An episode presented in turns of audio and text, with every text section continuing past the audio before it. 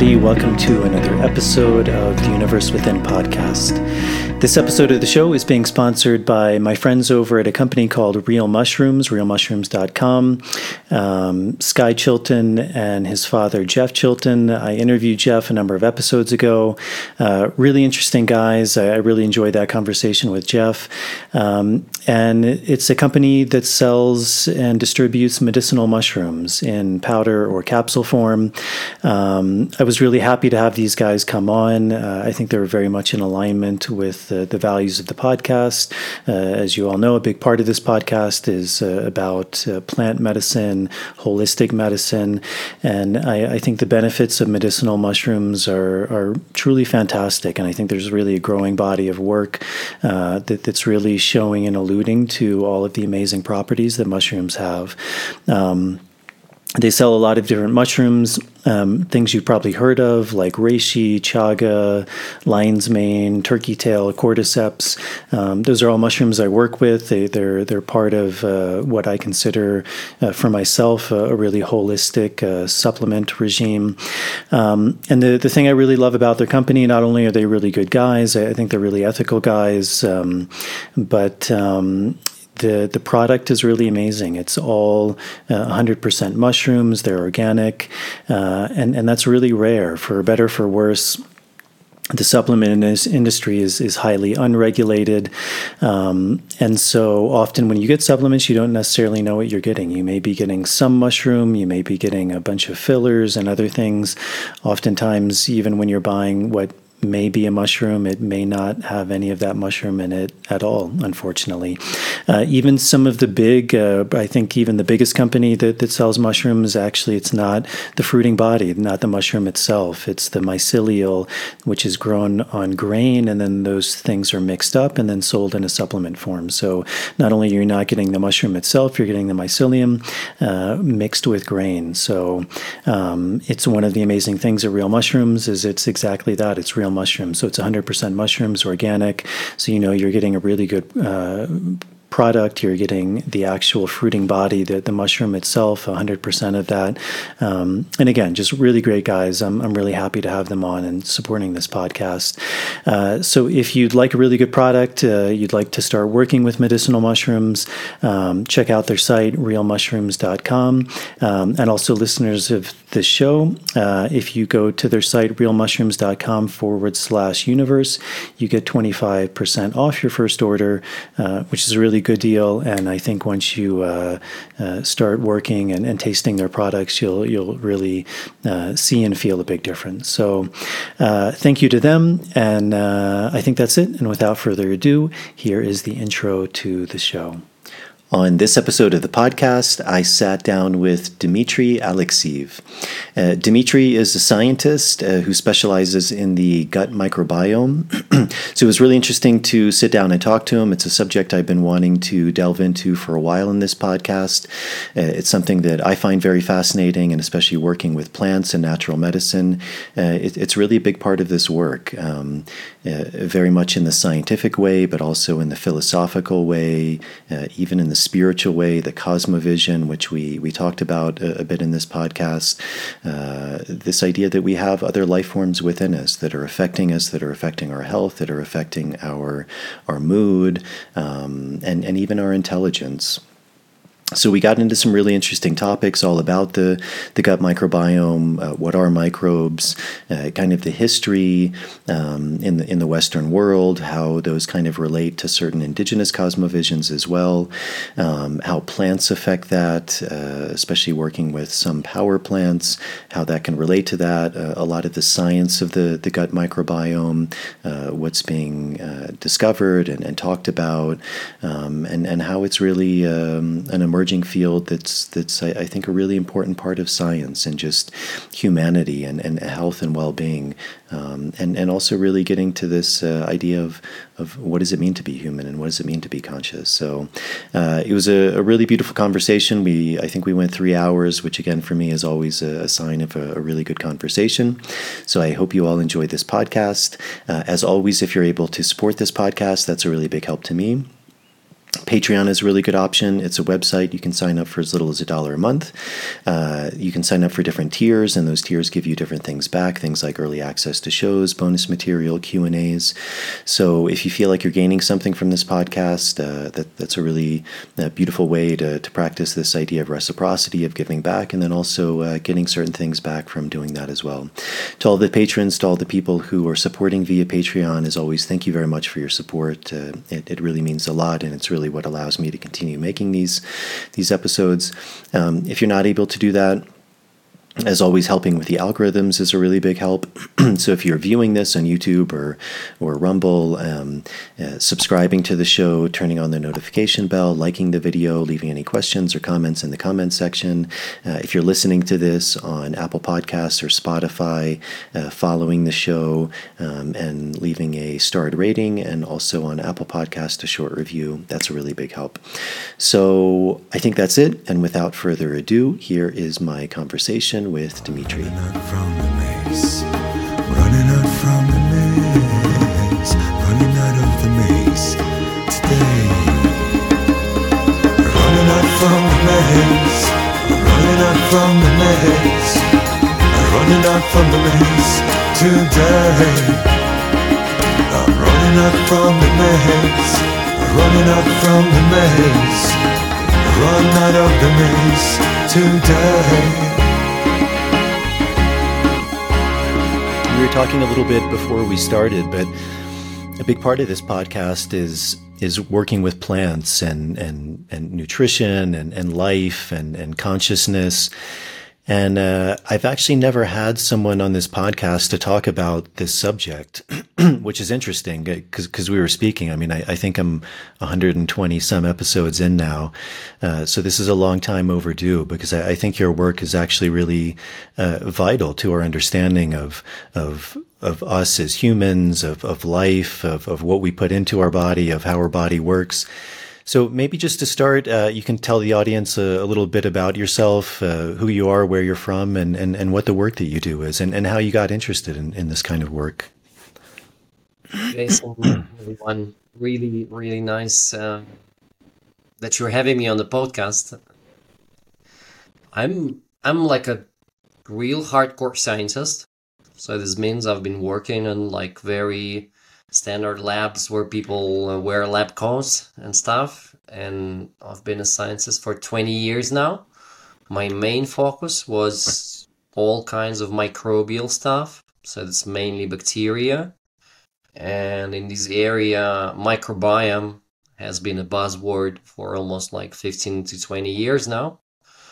And well, I would I would say that me personally, I was always uh, interested in the phenomena of consciousness, and I uh, and it somehow it, it got together with my science career. I was a lot into Buddhism and meditation, and that's where I decided it's a great thing to study how the brain is whatever it's doing, receiving, producing, transmitting consciousness.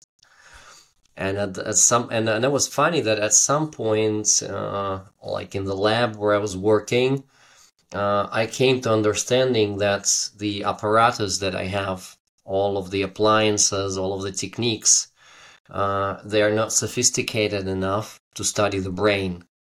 And then I started to downgrade in complexity.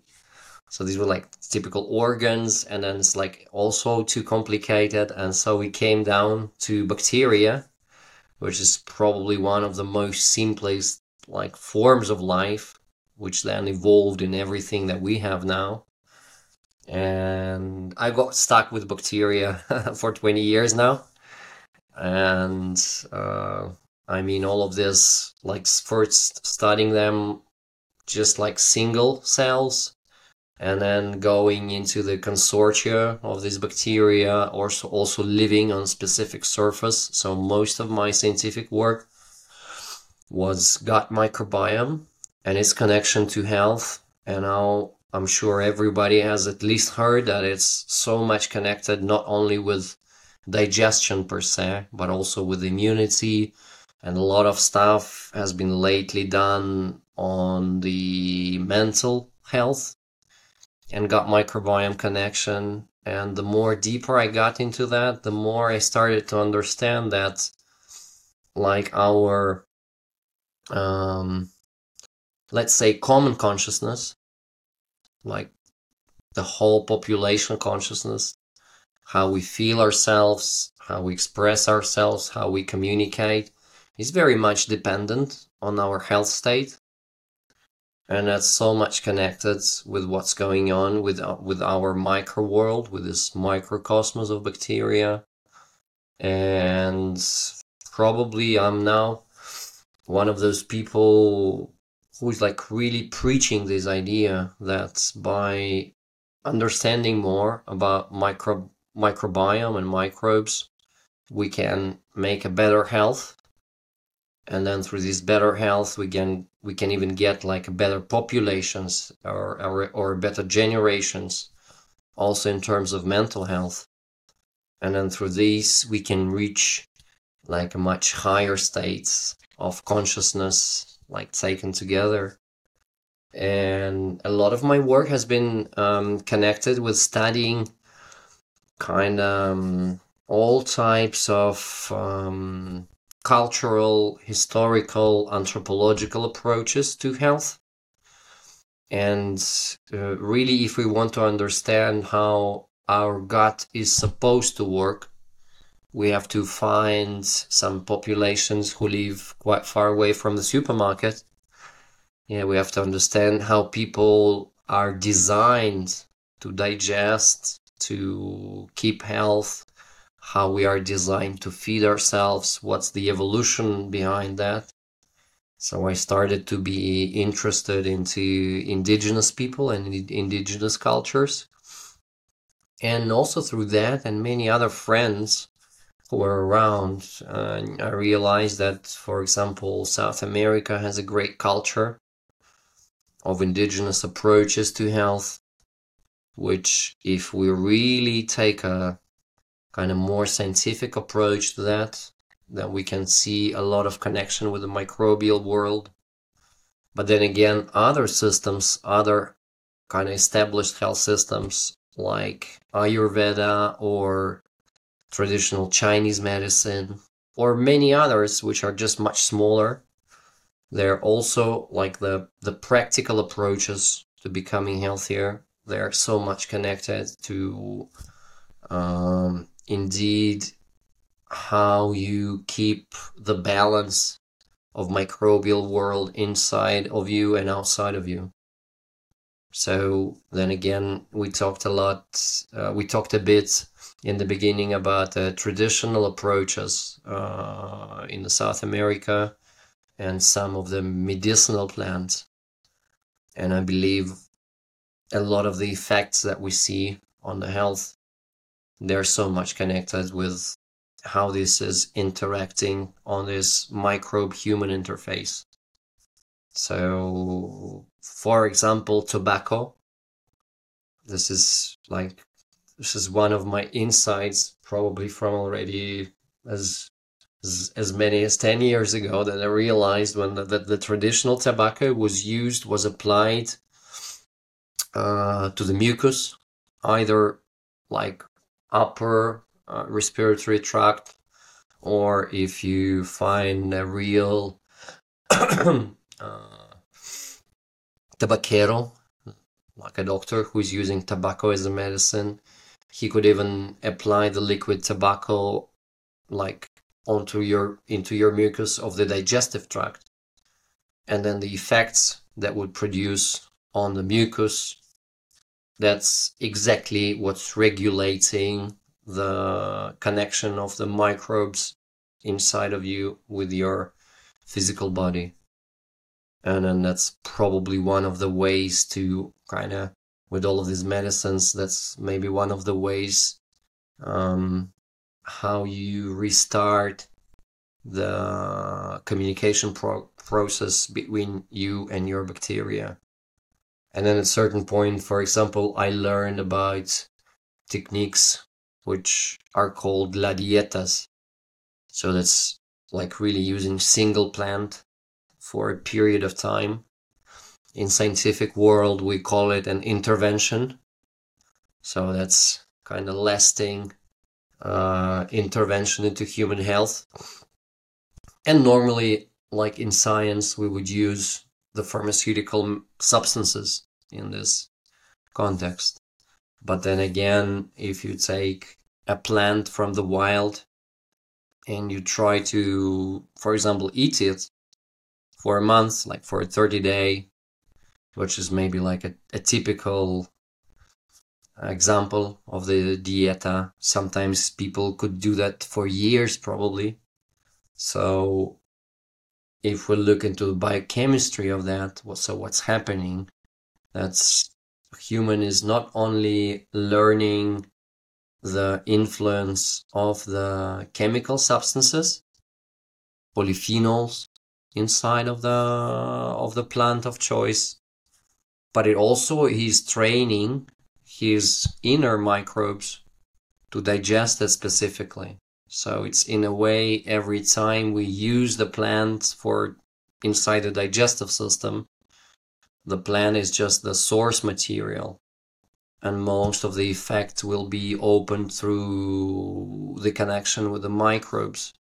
So they will be digesting it into the hundreds of uh, bioactive substances, which will be then influencing your body. And it's not only the brain for consciousness, and, ex- and actually sometimes it's not specifically the brain, a lot of science we see now behind the plant-based medicine that it's like stepwise microbes can extract from the plant something some some of the biochemical that would go into the liver for example and then it will be transformed in the liver and then this substance will activate different cells and cells would produce something like um, growth factor for your neurons.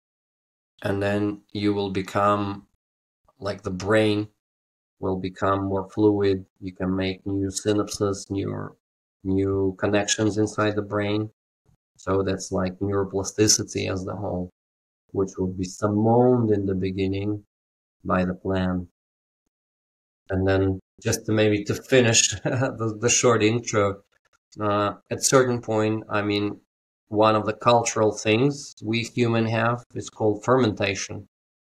So this is a culture we see the footprints of fermentation something like seven to ten years, ten to ten thousand years ago. So people around the world they have different approaches, different ways of fermenting stuff, and probably when a when a lay person thinks about fermentation, he would think about milk or something like that. But actually, people around the world they ferment everything. And if we look at the traditional medicines, again, tobacco, for example, that's normally fermented substance.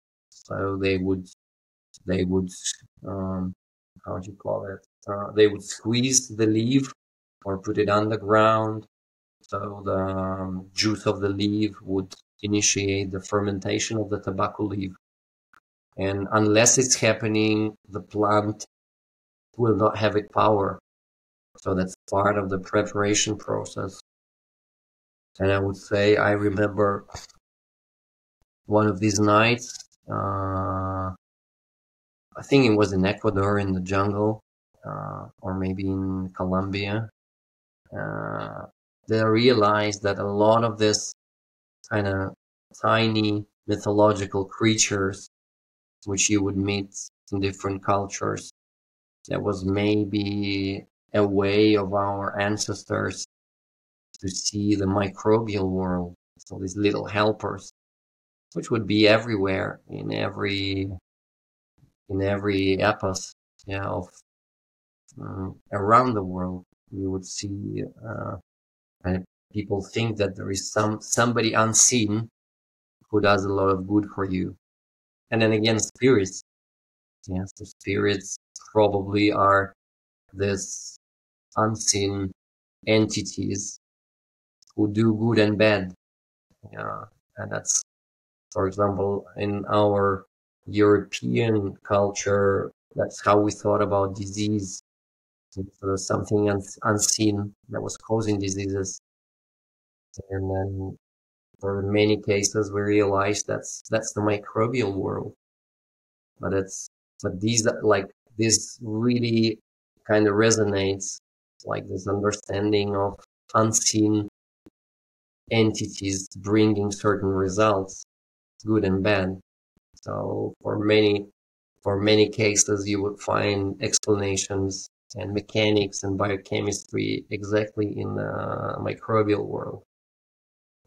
So that's that's the whole field. Uh, probably we'll be talking about today. Let's see where we where it where it leads us. Yeah, amazing, Dimitri. There, there's a lot of stuff there. I'd I'd love to to talk to you more in depth about. maybe maybe to to go into just to kind of start. um, before we started, you you mentioned you you you kind of gave a on another interview a kind of a, a history of of, of the microbiome, of microbes, of bacteria.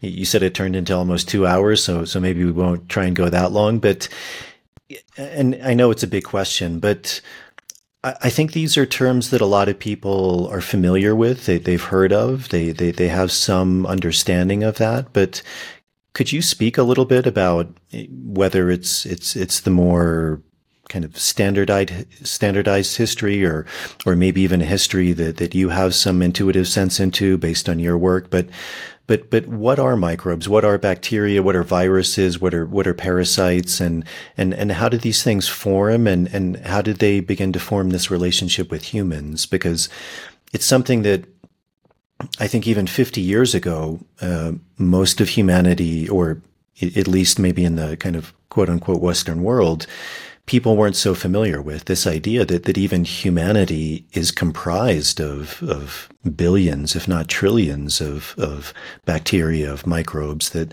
that actually affect us. Like we're, we're not just purely human. We're, we, we have this symbiotic relationship with, with this kind of unseen world. Yeah, I mean, uh, one of the one of the things I do regularly is I um, talk to kids like in different settings, and I have a few books for the kids, just like about the natural history. What's the digestion? What are microbes? How brain is working? And one of things that I see is working for them is explaining, like we have this picture of the clock, which is like just like 12 hours uh, scale and then uh, or, or it's, it's like it's like one hour scale. It's very that's very standard picture. And then probably after 15 to 20 minutes and that's existence of our planet. That's the time of the existence of our planet. Let's imagine that our planet existed for an hour. And then probably uh, around 15 to 20 minutes into the life our planet's first life appeared on the planet so before that, that was like complete silence. And I mean, we have two theories of how life could have appeared. Um, one of the theory that it was like this was like, just like emerging, starting to build up complexity, the primordial soup uh, thing, or the other theory that the life is more like extraterrestrial stuff some, something like a small bite of life in form of bacteria or DNA arrived with a meteorite. But anyway, I mean, somewhere in the lifetime of the universe, life just appeared, as we know that this this form of life, which is based on DNA. And then, for the next twenty minutes, these were only microbes. These guys the bacteria, yeah, the we call them the archaea, like the primordial bacteria, the most ancient ones. They were living on the sources of heat from the internal part of the planet, and they were using some of the chemicals which are kind of really stuff that's, for example, for us now would be like a poison and they were terraforming, they were transforming the planet. So quarter of life of this planet, these were only microbes, and these were the guys who actually created the atmosphere. So really the possibilities for us to live and really to produce energy in the way that we do. So inside every cell of the more complex uh, being on the planet, there is this effect of burning. Yeah, so we use oxygen to burn fats or to burn uh, carbohydrates. So the oxygen wasn't there from the beginning. This was the work of the first microbes.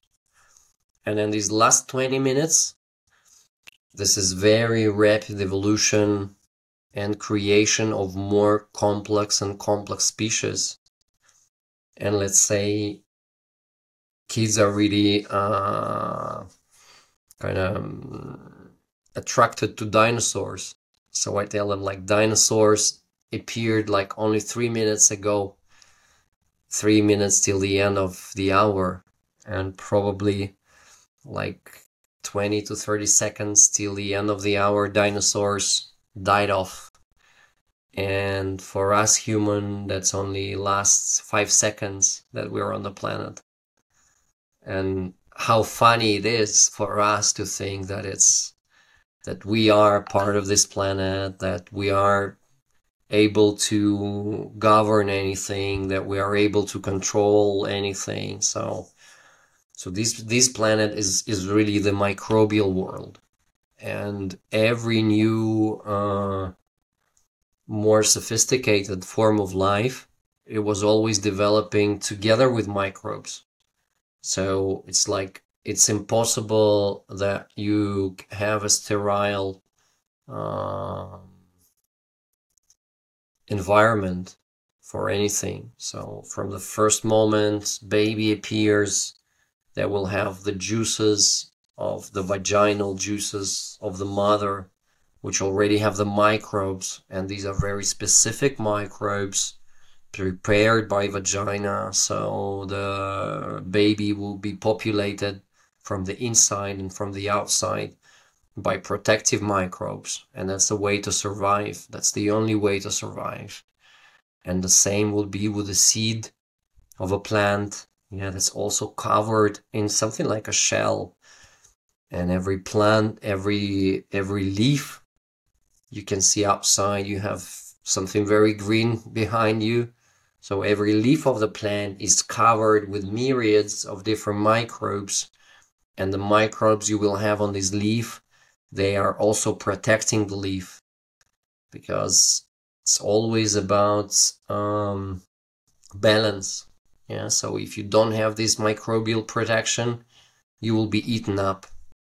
Like this matter will be just eaten up by the microbial world. The one of the one of the characteristics of the microbes that they're they're very capable of multiplying themselves. So whatever we see when person is sick with something, uh, let's say pathogenic, it's either virus or infectious bacteria. It's just something out of control, which is just multiplying itself inside the cells, outside of the cells. And because it's taking a lot of the resources from the place where it lives, for example, our lungs or our intestine, the organ will be damaged. So not to to kind of protect us, we have the long evolution of our body together with the microbes, where every generation there was a selection for the better combination of microbes and whatever our, let's say, uh, first ancestors, probably for for us, like first, like like all of this you can imagine all these myriads of dinosaurs then small mice and then up to the monkeys and then from the monkeys to the humans that's how we see it in science that every generation was selecting a better combination of human body and organs and the microbes. So they were this connection was there from the beginning. And only when we started to really destroy this connection with the let's say Western diets and Western approaches to health, like antibiotics and Western approaches to food preservation with some chemicals which destroy the microbes and all of these other stuff. So through destroying this connection, we started to see the the increase in all of these types of chronic diseases and mental health, for example. This is the modern pandemic. It's not the virus. Uh, it's the pandemic of anxiety. Uh, it's a pandemic of depression. It's very much now attributed to loss of microbial diversity and diversity. And I would say that if just one thing we have to kind of have as a take home message from from this interview, that's the diversity. And this is such a global wor- word. I mean, like in Amazon, yeah, that's the place for diversity. And I, I believe you have this understanding and feeling that just living in this diversity is already a medicine. Yeah that's that's already amazing. Yeah and that's probably if you could imagine that's the way our internal life our gut looked much much before uh, industrial agriculture and food production appeared whenever we compare modern human with the indigenous people we would see up to twice as much different microbes inside. Not just the amount of biomass, but the diversity of the microbes. And whenever we compare disease with a normal state, we would see that in the disease, they, the diversity is even less. And that's probably like, this is like a mathematical theory of complexity. Yeah. To have a stable system, you need you need it to be diverse. If it's monotonous, then will collapse. It's not robust. It's not eh, like, and the diversity is a lot of different agents with different simple interactions inside and a lot of feedback loops and stuff. That's, that's something like real nature is.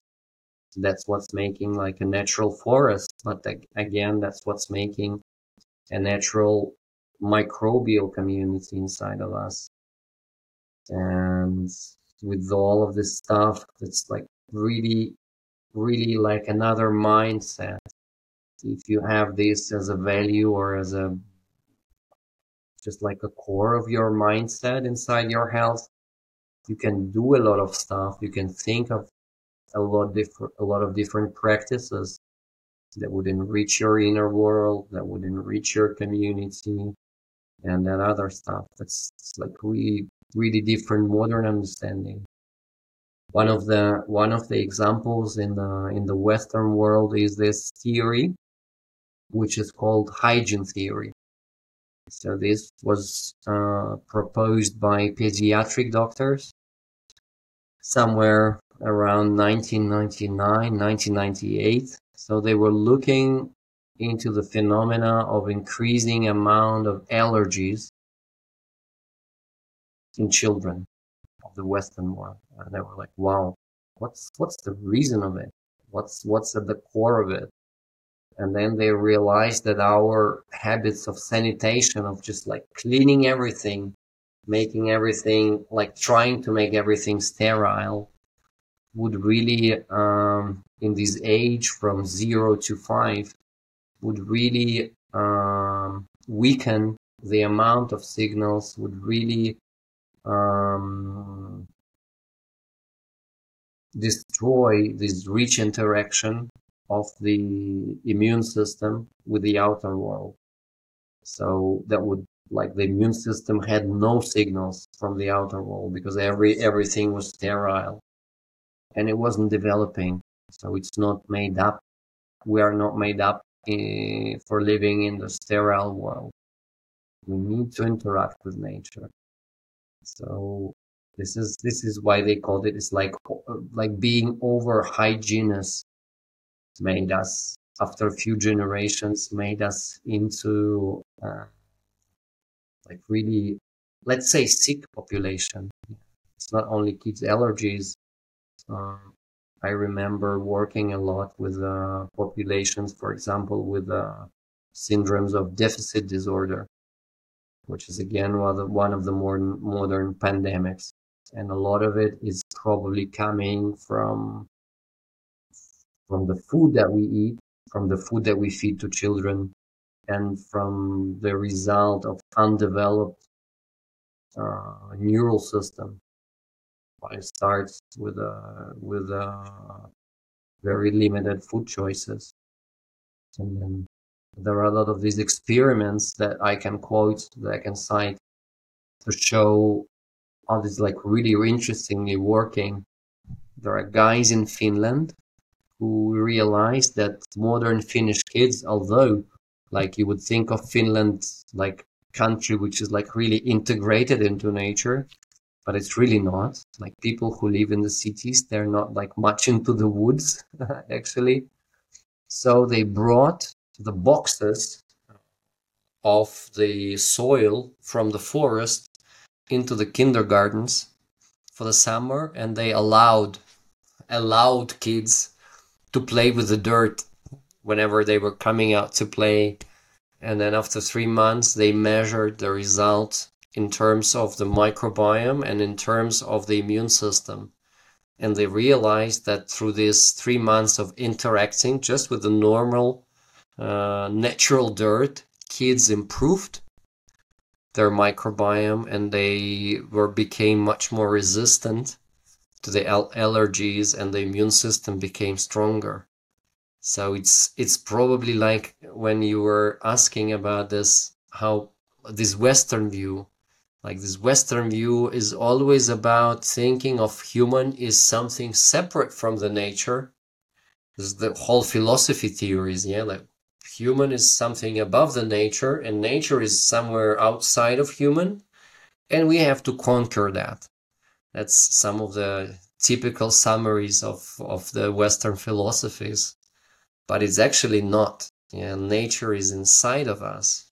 And we never, we try, like historically, whenever we try to fight it, whenever we try to destroy the natural principles, we just cut out the feedback loops of our body connected to nature. And through that, it's just becoming unstable and it's again like a mathematical and it's that's just mathematically that's the the the complex system where you cut a lot of the different connections. It won't be stable. And that's probably the choice for the whole humanity uh, now. Yeah will we will we stay or will we go? A lot of people think that a lot of people like you know now say the earth will die and I always say the earth will not die. Maybe we as population will disappear. Maybe current diversity of species is endangered. But for earth, that's just like another moment in 5 billion's history that it will it can be destroyed easily, but it will just grow it will just grow into another thing, another complexity, another diversity but we will we won't be there yeah? That's that's that's the only thing. So that's that's the choice. The the planet is staying the planet is stable the planet is like is for me the planet is like a nuclear reactor inside which is emitting heat and a beautiful star above which is also sending the heat in the form of light. And life is something which is learning how to transform this energy of heat and light into something diverse and beautiful.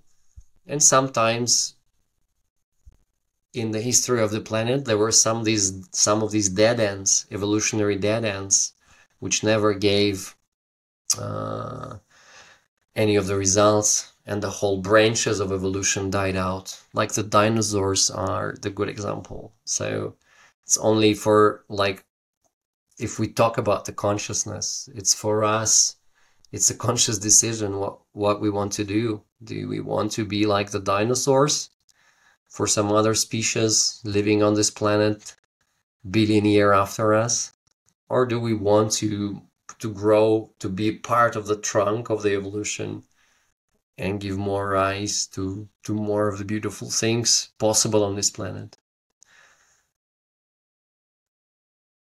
yeah great yeah i think that's a super important point that uh, i think is important to emphasize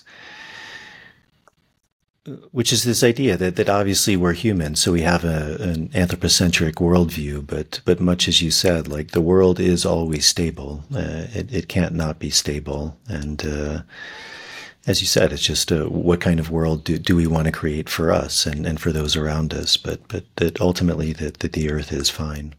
Um, it also what, you were talking about uh, it, it reminded me of this very beautiful quote by by Louis Pasteur, who was a, a famous uh, um, uh, French scientist, and he, he, was really the one. I mean, that's where pasteurization comes from. That this idea that that, that microbes are, are harmful and that we have to eradicate them, and and it also, you know, it, kind of in a in a larger view, it, it came from this kind of war on on nature, this this idea that we had to conquer nature and that we had to eradicate the, the, the microbes because they could make us sick, and that's where this idea of pasteurization from comes from. Uh, but it was interesting because allegedly on his deathbed, uh, he had this quote which. Uh, he was he was speaking to to a friend of his, and he, he said something like, that at the end of his life, he realized that, that, that the pathogen was nothing and the terrain was everything, which is very much what you're, you're speaking towards. Um, you also mentioned this idea that in order, you know, for you and, and your research to really understand the microbiome, you, you really had to look at traditional people. Um, what is what is the difference when when you're studying kind of the traditional microbiome of traditional peoples versus what you see in in again you know for lack of better word words the, the western world which you know isn't just Europe and the US now it, it's really most of the world now kind of has a western diet. So what are the what are the differences that you see in the microbiome and and and what do you think are the the root causes of, of that change? And and um, and and what do you see as as being maybe some of the detriment of that? Yeah, just before before I would go there, comparing the indigenous or like the traditional setting of the human microbe um, community, or like we call them holobiome. Like together with microbes, we are the whole universe, the holobiome of the human. That's also just to maybe um, also somehow connected with the traditional approaches to health that uh, the view of many traditional cultures and for sure South American a lot into that. It's very different from this western view where we are separated from the nature now, even in science, they discuss it that a lot of scientists now appear. Like, for example, I've been reading a paper from the Maori guys. So these are the guys from Australia. They're typical tribal guys with this specific tattoos on the face, and they are now doing science. And they say that our way of thinking is really different that we never thought of ourselves as something separate from the nature.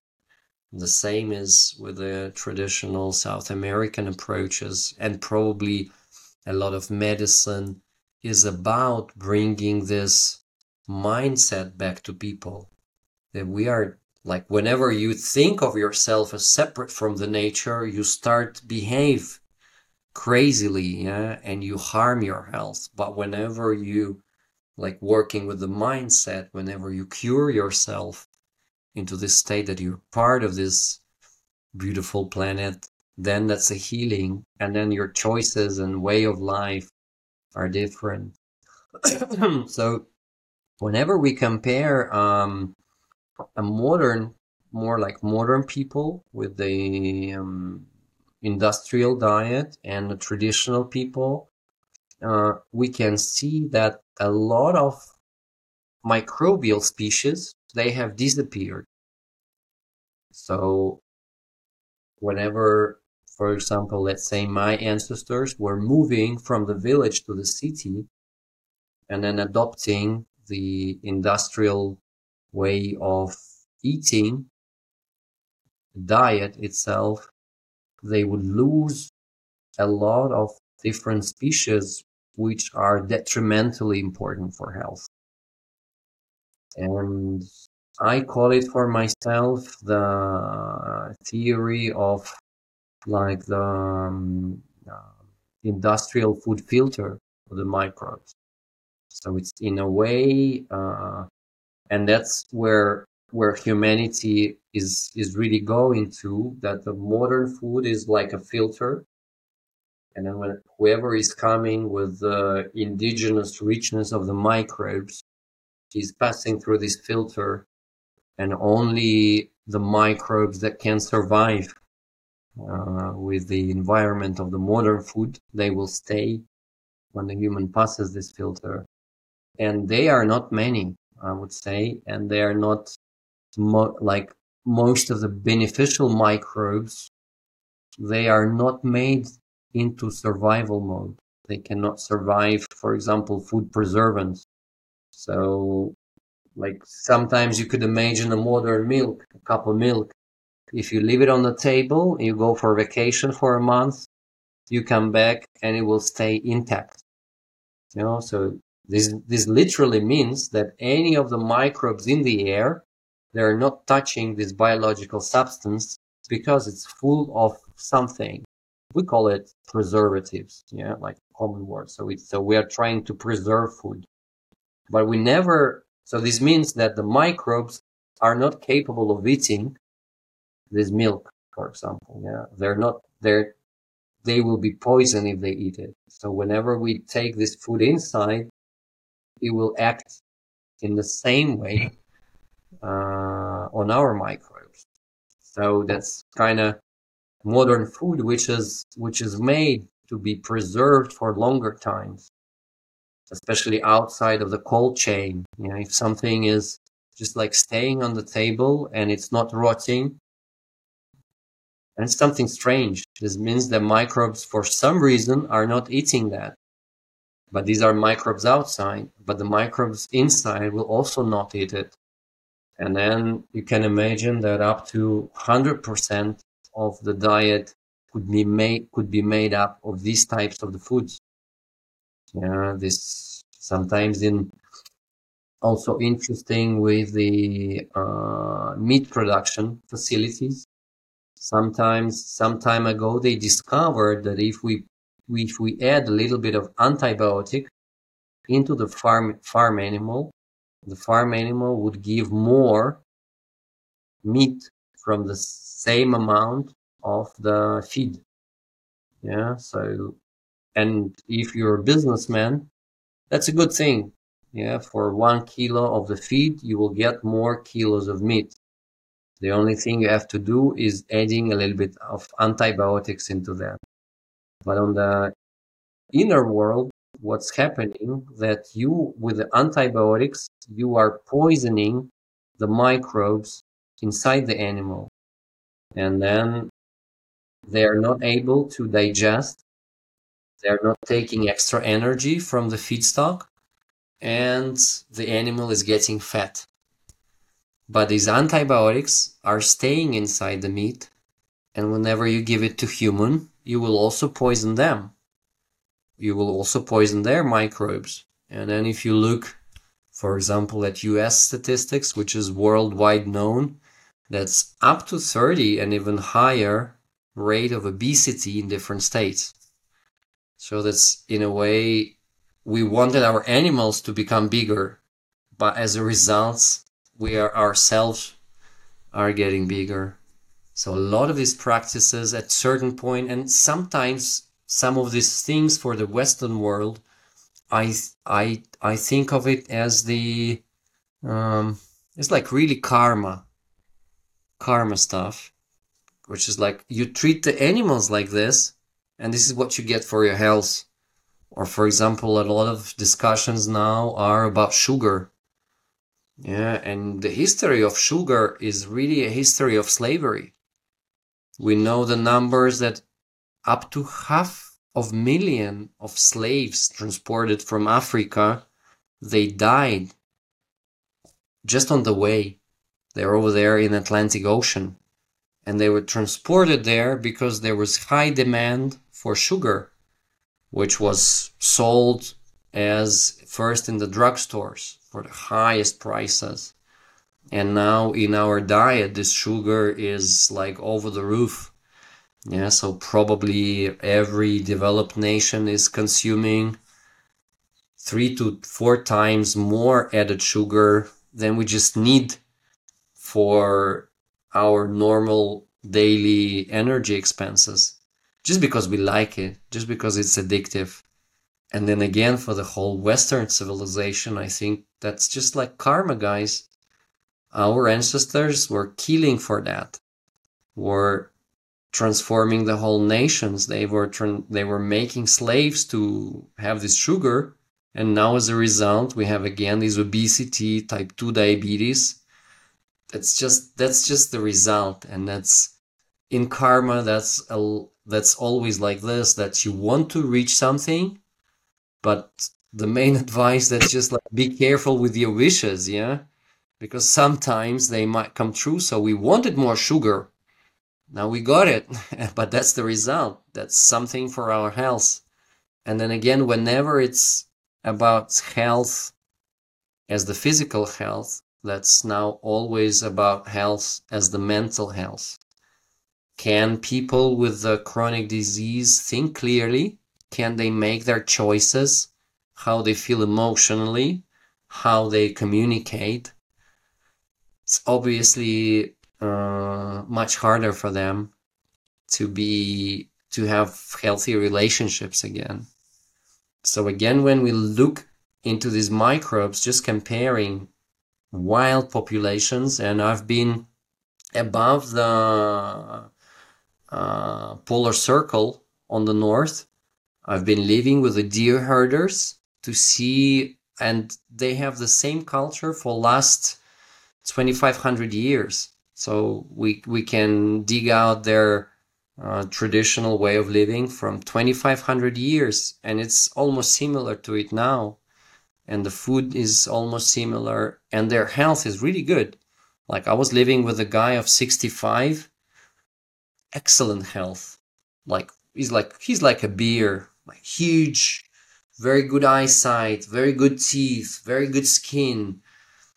He had like 15, 15 kids, for example, but the living conditions are so hard that you can have encounter with the wild animals, you can get frozen, you can get whatever, you can get drowned and stuff. Half of this of his kids, they didn't survive it.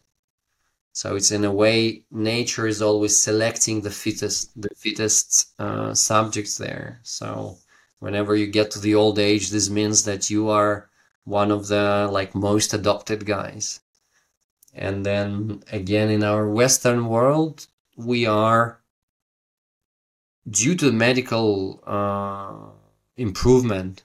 Yeah, we have all types of species with the disease and without the disease this filter of the modern diseases is not working yeah we're trying to make everybody survive up to certain age so again there will be most more fit people who live now up to 100 years and less fit people who live up to up to like the the medium age be it 65 or 75 Mm, but it's what's what's what's what was the most interesting for me.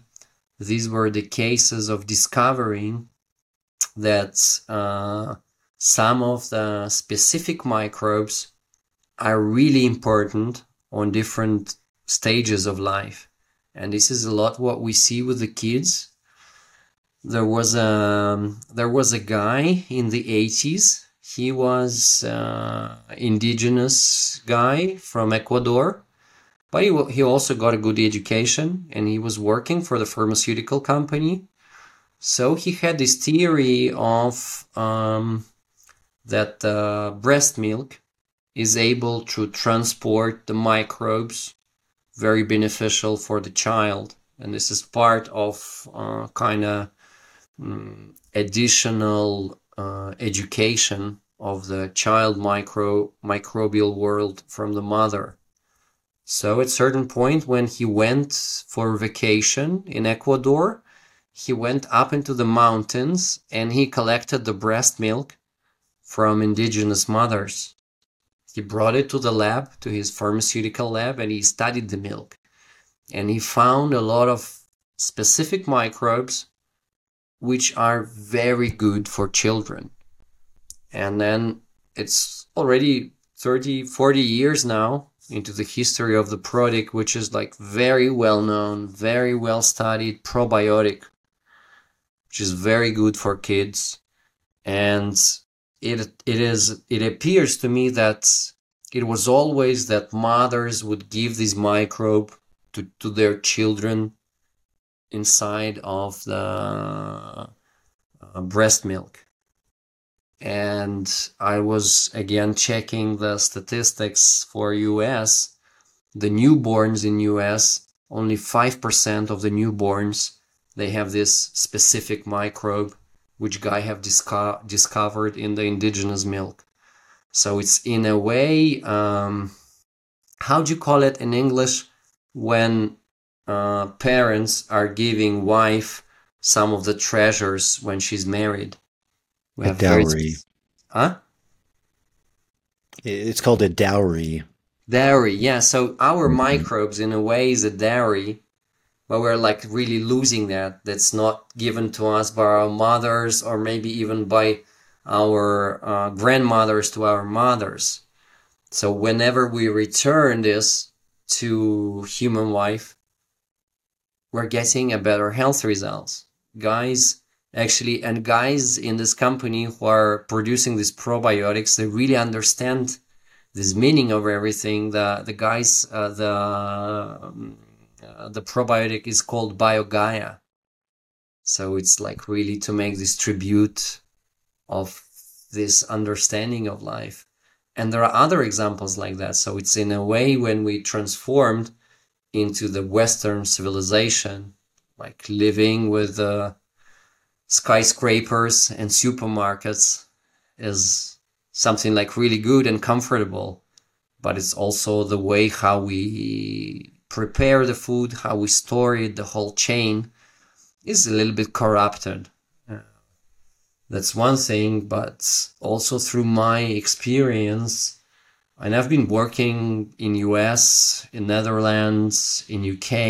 A lot of my work is with traditional food companies here in, in Russia and, and around. So now the mindset of food producers is changing also. So they understand that they want to preserve this even better, even more. You know, like we understand that this type of manufacturing really uh, influences health in a bad way. How can we make it better? Know, like we, and it's not only about wealth. So not only about money. It's probably this process of waking up is happening globally with the food production and they're really into researching, trying, experimenting how we can make the same food more nutritious for people. So that's that's where that's where I'm working at the moment also. It seems like one of the you mentioned this in the beginning that this idea of fermentation and and in a lot of uh, more of this westernized or industrialized food production, that that seems to be something that's quite lost. And yet, it, it very much, even in more European cultures, it, it, it seemed to be one of the staples of diets. Even these things like beer, which we, we take for granted now. Um, because even most beers are, are pasteurized, they're, they're filtered. Um, and yet traditionally th- there was this real, art, but but I but I think this also like inherent wisdom that this idea of fermentation was was very advantageous to health of of taking microbiomes that that were in our environments and uh, you know allowing those to transform foods and then and then ingesting those into our body. Beer was a really common way, or um, you know things like sauerkrauts and um, but but it seems like that's something that, that that's really been lost. Um, and, and many indigenous cultures also had that. Like you're mentioning, for example, in the Amazon, uh, and it's something that's that's really been lost now because a lot of a lot of those groups are also moving away from some of those traditional processes. But uh, for example, w- one of the main foodstuffs in the Amazon was a was a plant called yucca or cassava, um, it's kind of like a, a, potato, a bit thicker, a bit heartier. Um, and it was really a traditional foodstuff and you, could eat it. You could make it kind of into a bread. But the most common way that it was used was it was, it was made into a liquid and then fermented. And interestingly, it was actually fermented by, by women who would sit around and chew the yucca and then spit it. Um, you know, there's all sorts of jokes with that. Uh, you know, it depends on which women you, you know, which is the most attractive or who makes the best, uh, this drink, which it has many different names. Uh, one of the names is Masato. Um, but that was, you know, even when I spent time with, with a group of people who are still quite remote, they're, they're called the Matses and they live between the Peruvian Amazon and the, the Brazilian Amazon. Um, and it can be made from yucca. It can also be made from these different palm fruits like uh, pifayu, uh, ungurahui, which, but they're, they're all kind of similar. They're very starchy, uh, kind of fruits or, or vegetables. Um, but it's drunk with every meal. Every meal you drink this fermented beverage. Um, kids drink it, old people drink it, everyone drinks it. Every meal you drink this fermented beverage. Um, and it was also not just drunk like in a daily way, but it was also drunk in a ceremonial way. Like you would have ceremonies where you would drink massive amounts of this because it, it is, it has some alcohol. So you do need to drink a lot to really experience the, the intoxicative uh, effects of it. Um, but also in a ritualistic sense, it was used too. So it, you know, it was seen as a foodstuff. It was seen as a medicine. It was seen as something that could also transform consciousness.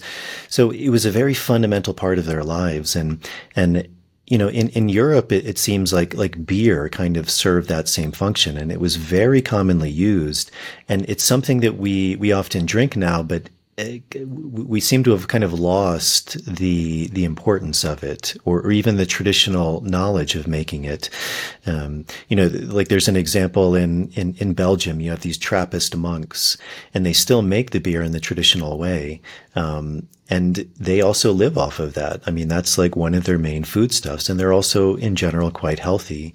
Um, so, is that something you can maybe talk about, like just that idea of fermentation, why it's so important, and, and, why in traditional amazing. societies?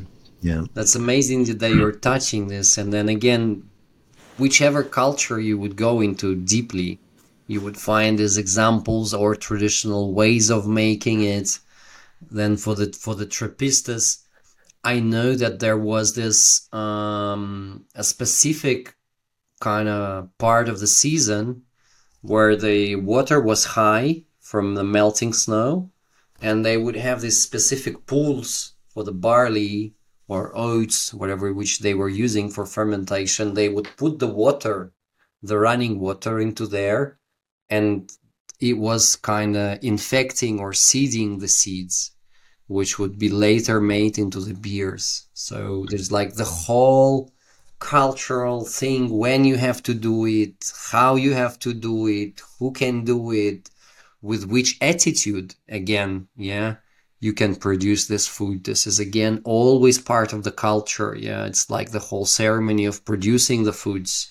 With which attitude you need to chew this and then spit it out. Yeah, that that you are making the feed for the tribe, for the health of the tribe and stuff like that. And I think that in many ways you can explain a lot with biochemistry, like why good thoughts would produce different milieu um, or something like that with a with the Trappistas and the beer. One of the things that we know that at certain points this was the only source of a drinkable liquid in the ancient medieval cities because the water was poisoned by the fecal stuff. Yeah, so because a little bit of alcohol inside of this uh, ancient beers, there was staying intact from infections, and this was the only source of of drinkables of something drinkable for life. Yeah, so you couldn't have water because a lot of infections were in there. So it's and with the fermentation, that's that's why people start to use it again and again because by creating specific acidity or by creating specific level of alcohol, these bacteria and fungi they are able to preserve food away from infections. Yeah, so this I would say that for all of the cultures, the only the only explanation why fermentation stayed because this was the means of survival. Our ancestors, they were not making up something extra just because it's tasty. Yeah? They were only taking these things because these allows us to survive. So it's in a way this start of interaction with microbes in forms of fermented food made us like really survive in different environments and stuff. So everything we know about um, Northern Europeans, that they were the first guys to uh, uh, kind of adopt the milk making and the cows. And when we take this ancient pottery again from dating from 5000 years BC, we would we would see the first traces of fermentation inside the pottery so they were fermenting milk. And then again cheese. Yeah so so this like cheese was always like wealth. This was form of accumulating wealth. It's not the money that's cheese.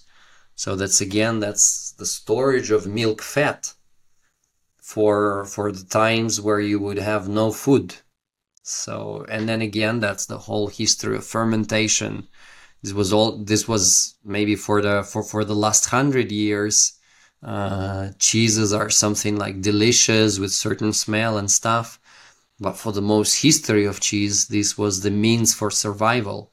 This, this why we could have these bigger, bigger growing populations because we learned how to preserve our harvest for a longer time for the winters where we have no plants, where we have no milk, stuff like that. So again, this this was like first approaches to biotechnology that humanity adopted. And this allowed humanity to survive in in many areas. And I'm sure if you dig deeper that would be the same for the Amazon. So the only reason they're adopting these techniques because it's making them survive certain waves of changing climates, of infectious diseases, other stuff. So it's that's really interesting. And then, for example, bread is a good example how industry changed the traditional approaches so the traditional bread is is whatever we call now the sourdough bread. It was always like this for hundreds of years up until maybe beginning or like end of the 19th century, beginning of the 20th century. So you needed only flour, water, and salt, and you would create the conditions where the fermentation would start spontaneously from the microbes just living on the seed shells. And then together with the fungi, microbes were transforming flour into sugar. And then microbes were eating up sugar and making acids, like the lactic acids or other acids. And the, because of the CO2, the flour was getting bigger because of the gases and then after 24 hours we would put it inside the oven the microbes would die for sure inside of the oven but all of this acidic stuff would stay and ancient or sourdough bread, it smells with acid, but it also stays for a long time. It could go dry, but if you then soak it up in water, it, it would it would be good for eating again. So when we discovered that there is this baker yeast, one of the microorganisms, the yeast, which is inside the bread, if we, it's actually somewhere around Louis Pasteur. These guys, they were like really taking everything into parts. That's again a Western approach of studying nature. Just like, let's disassemble that and let's see how different parts are working. So they discovered the baker's yeast and they realized if we grow a huge amount of this baker yeast and then we put it into the flour, it would go, it would ferment the flour in one hour. That's very good for production instead of 24 hours to make bread rise in one hour. So we adopted this technique of just adding a lot of baker yeast in the beginning for the industrial production of bread. But since the process wasn't long enough, we weren't producing much acid.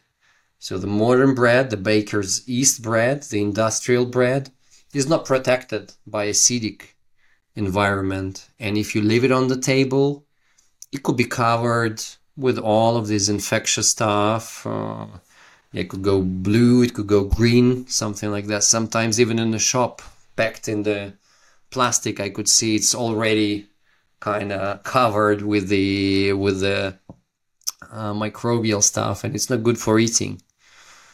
So that's again an example how without understanding we tackled into traditional process and we changed the food which could be the medicine into the food.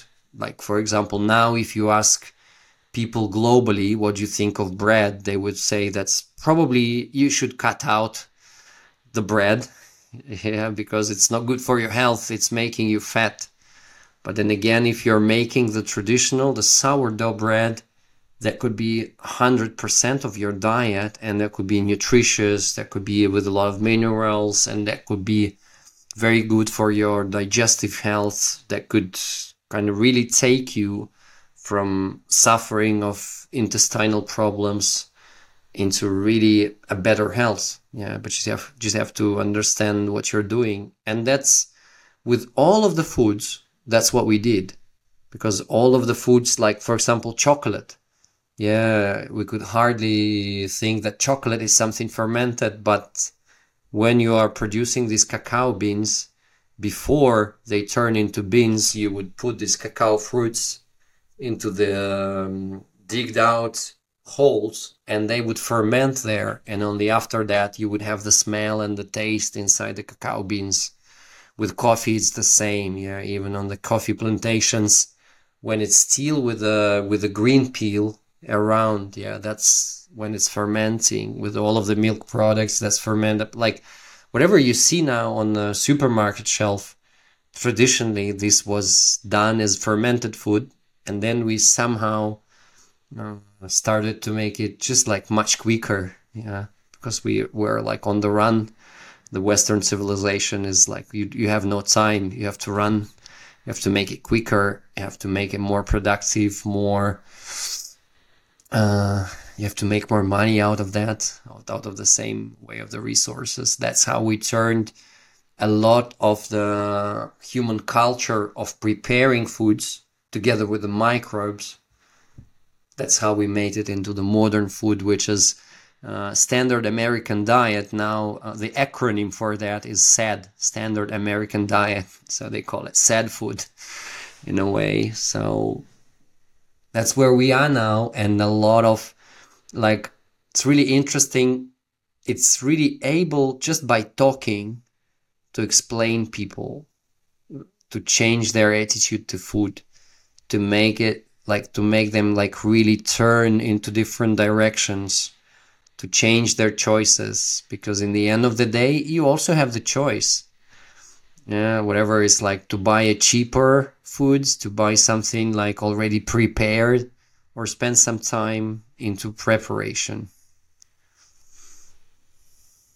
So essentially the the idea being for for physical health that as you mentioned in the beginning that this idea of, of, diversity in general is going to be superior to less diversity. So these indigenous people they, they were using these processes like fermentation. They, they were getting food also in the wild which was just probably naturally healthier hardier it was also involved in a in a system of competition, much as you you said, like with this guy in Finland, like only the strongest survive, and so also in nature, like only the strongest survive. and so this shift to more of an industrialized food, where we're also not necessarily the strongest are surviving. Like we're cultivating things uh, not necessarily for strength, but for looks or appearance or size, or, you know, much as you said with the cows, for uh, yielding higher quantities. And so, in general, that lack of diversity, because we're, we're kind of specializing and making things more and more refined.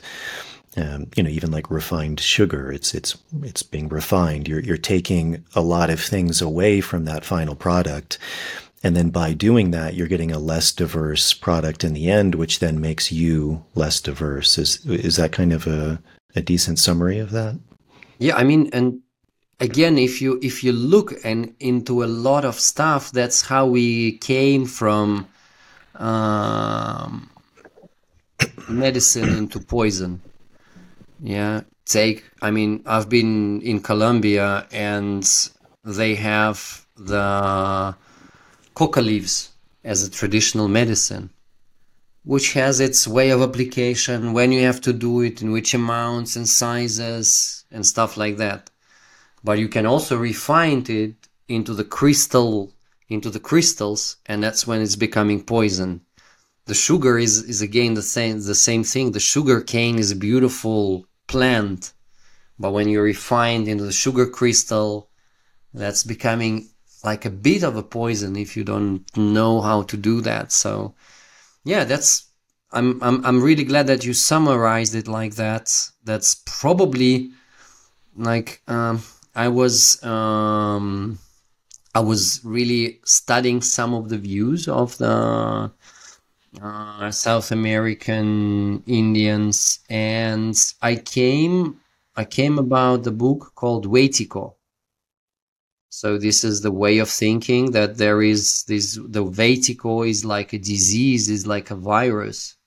Traditionally, South Americans would say that someone inside of their tribe was going crazy, was doing strange stuff, and they would think that it's infected by this Wetiko.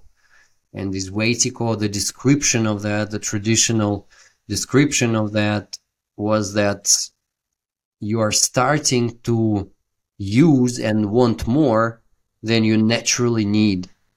That was more of this uh, description. But then it's really interesting when the traditional people, uh, the, the indigenous American tribes, when they saw the Westerners, the first Westerners colonizing the continent, they realized that these guys, they're totally in infected by this virus of wanting more than you actually need. Yeah, they realize that this this is like the spread of this disease. So what you what you summarized, what you described is our really hunt for more than we need. Yeah, if we look into the caloric intake, the probably the more the more we earn, that's the curve which we see. The more we earn, the more calories we eat and in the developed with the economically developed countries we're actually consuming up to 70% more of our physical needs in terms of calories just because we can just because we can afford it. That sounds like really crazy. We eat up up to 4000 calories while we can burn sitting on a chair around 2000 calories and most of these additional calories, we call them empty calories. So these are in forms of alcohol and sweets. So it has no nutritional value, no vitamins, no minerals. That's just like sugar on sugar, sugar dissolved in water. that kind of stuff, and we only use it for pleasure of our sensory outputs or for some of the changes of our mood, for example. So this is again um, like the pro- and and then again the industry is using this desire of having more inside the human. So you can imagine two of the companies, Coca-Cola and PepsiCo, they were racing and creating drinks which would contain more and more sugar and people would choose the more sugary drink then another company was producing more sugary drink then another would produce more sugar drink. That's how we came into these amounts of sugar.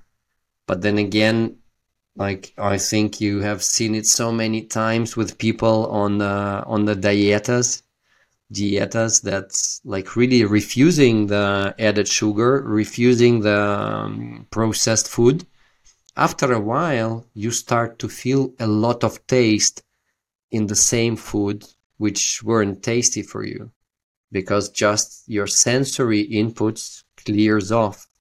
Just because there's a lot of sugar you don't feel the tiny sweet inputs from many other plants and food sources because just like it's over the roof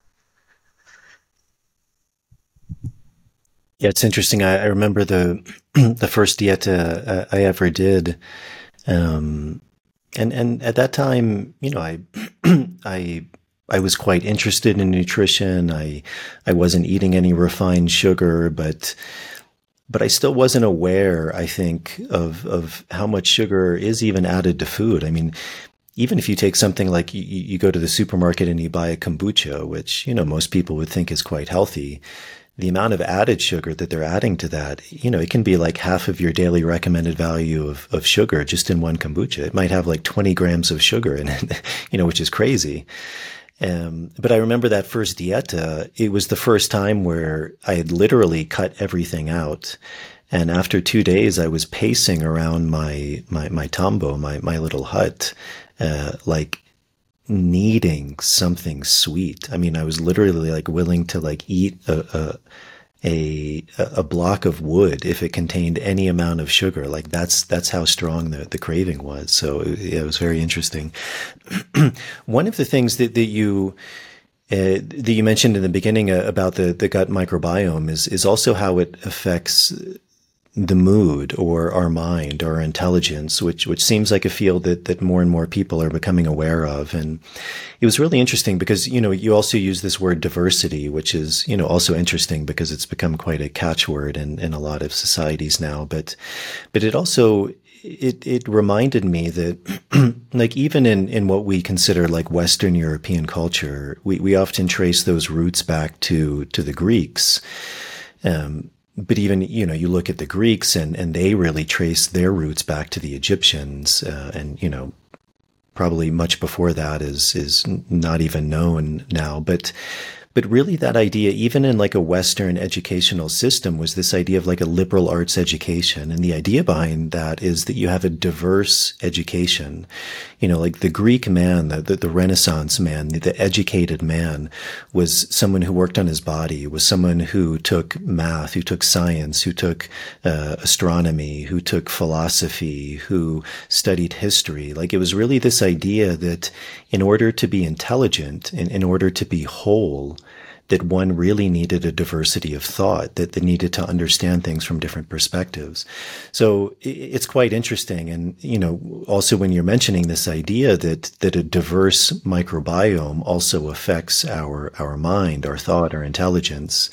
Um, so is that something you can speak more about? Because I, I think that's something that maybe some people are familiar with, but probably a lot of people not, that, that actually our mind is also affected by by our by our health, which is is is determined by our microbiome as well. I mean, this is this is like really emerging field at the moment in the whole science. I was just like recently uh, digging into the topic, which is called neurodevelopmental windows. So we know in terms of, for example, infant nut- nutrition, that there are certain specific time slots in the human growth from from the first thousand days, which are very much important for specific functions of the brain. Learning, motor activity, memory, that kind of stuff. And we can explain it up to kind of biochemistry again of synapses.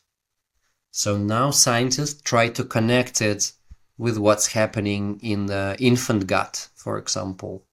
Some of the processes, because we, we see a lot of, like, for example, let's take an example of the C section.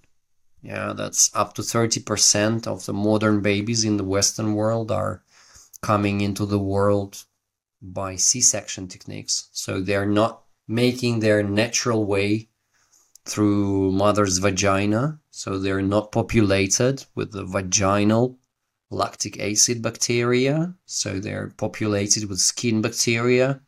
And more often they will have asthma, they will have different inflammatory diseases, or they will go atopic. But it's also what's discussed now that probably like because the brain and the gut are developing simultaneously at certain point. And whenever there is a problem in the development of the gut, you will have the inflammation, the brain will stop the development. So just just by this we see the connection of the developing of the gut and developing of the brain. So now again we see a lot of this information about the toxicity of the gut. It's also in kids, but it's also in the grown ups. For example, our attitude to eating meat has changed a lot. There has never been in the history of the humankind that, that, that there are subpopulations of people that eat so much animal protein. It's the whole industry now producing this animal protein. We eat it because it's like really, let's say, affordable and cheap, but it's also nutritious. It really kind of makes us not hungry and we can allow ourselves sometimes to eat meat three, four times a day. And also how we eat it. Normally, it's not really kind of finely prepared. We don't chew it enough. So, this excess of the protein is after 12 hours, it's not digested and it's in our colon. That's where microbial life is located. And then when microbes get a lot of animal protein, which hasn't been digested and absorbed by the small intestine, uh, the process happening with animal protein is called rotting. So it's rotting and it's producing toxic materials. And one of the uh, world known scientists, Ilya Mechnikov, this is the guy from 100 years ago. He was studying, he's a, he's a Nobel Prize winner, um, but he was also studying longevity. And he found out that his, his postulate was that we are poisoning ourselves from the products of rotting, which comes from our own intestine. Hundreds years, hundred years after, with all of this modern technique, we understand that's that's true. That's what he's discovered. That's what's happening. Because excess of the protein, the same it will happen on the table if you leave it, it will rot. The same happens in your intestine just because it's excess. And in our intestines, that's always a choice. It will either, if you have enough, enough of food fiber, if you have enough of, enough of plant food, that will ferment and that will produce acidic state inside of the colon, which is protective, and it will produce a lot of acids, which are good for our nutrition. Or it will rot and it will produce even neurotoxins, yeah, which then will absorb, which will destroy your liver, which would make this effect, which is now called in the medicine uh, a brain fog.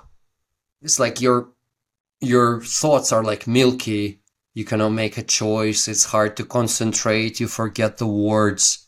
It's like brain fog is is really a modern symptom.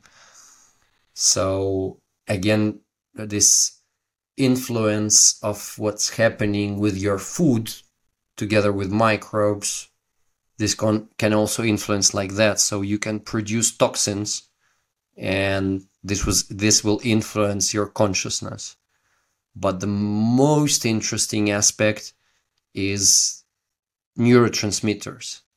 So we understand that these between two of the synapses in this contact between of the two neurons the information is transferred with neurotransmitters. Like serotonin and dopamine are some of the famous. Normally we heard we heard of them yeah most of the medicinal plants they will work with the same receptors of the same neurotransmitters on the biochemical level.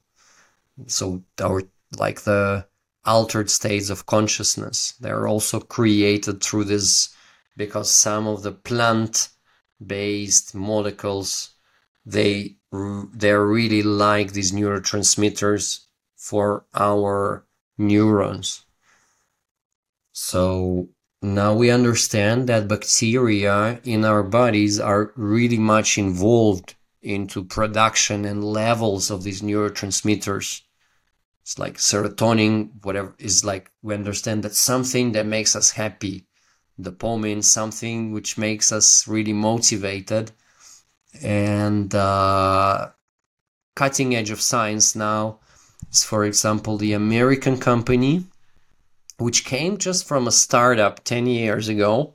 What they're doing now they discovered in the feces of the healthy people they discovered the microbe which is tremendously improving serotonin production inside of the gut. So it's not producing it per se but when it's contacting the wall of the intestine some specific cells enterochromaffin cells of the intestine they start produce more serotonin.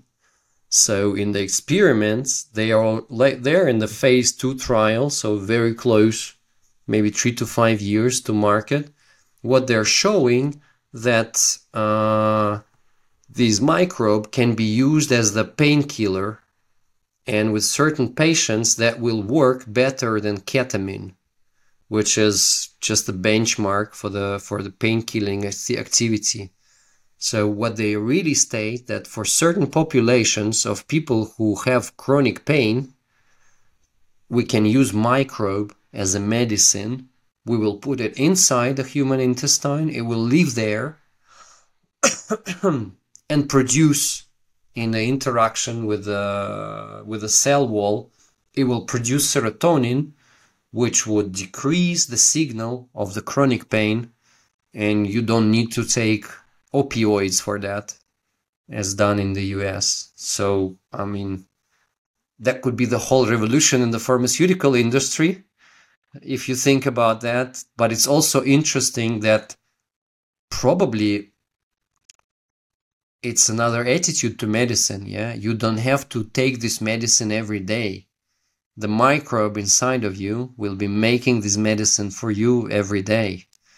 Yeah I, I it's maybe very hard to think of it commercially yeah because for the pharmaceutical company you are used to kind of selling it again and again. For the firm like the pharmaceutical companies they really want you to be sick because this will make their financial success. So here it will really change the attitude. Another maybe less known neurotransmitter is called GABA, gamma aminobutyric acid. That's um, something like soothing neurotransmitter. Like while serotonin and dopamine will increase the signal, GABA will decrease the signal. And normally it will make you like more calm, for example. But now we understand that in specific populations, like kids and early development, or very old age and dementia, GABA is tremendously important. Like if you will add GABA as a supplement, which is there in the form of a supplement, to kids with delays of, uh, for example, speaking, it's a much higher chance that they will start speaking. Or if you will use GABA as a supplement for the old age, for somebody who has these initial stages of dementia, just forgetting words, like really hard to start remembering something, but not completely lost, then the symptoms will go away. And that's kind of science is there and it's being used like that. It's they started in Japan in the 70s to use GABA for the old age, for example. But then again, GABA is produced inside of our body separately, but also GABA is produced by any lactic acid bacteria just naturally. 60% of these lactic acid bacteria will produce it. Whenever you make a sauerkraut or whatever you're fermenting and you have lactic bacteria there, they will produce certain amount of GABA.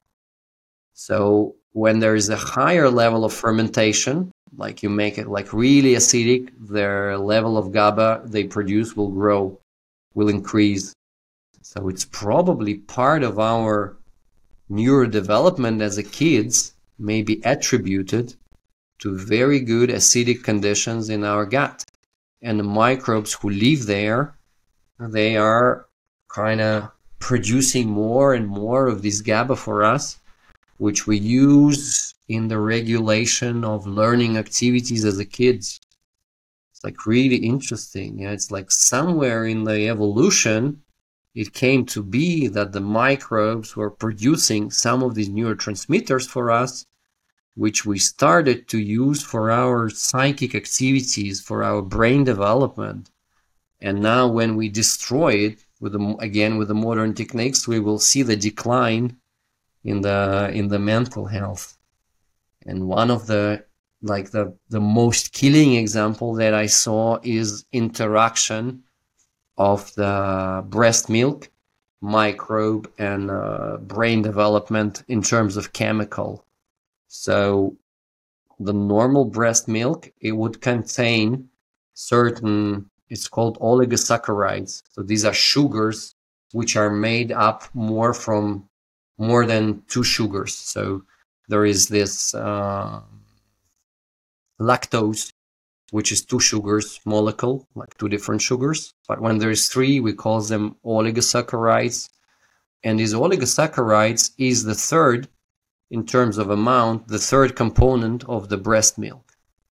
And the baby cannot absorb these oligosaccharides. We have no enzymes to do anything with them. So these uh, oligosaccharides, they are designated microbial food produced by mother and then transformed to kids. So mother, like the third element, so like this fat and protein is for the baby, and there's something for your microbes in every cup of the breast milk.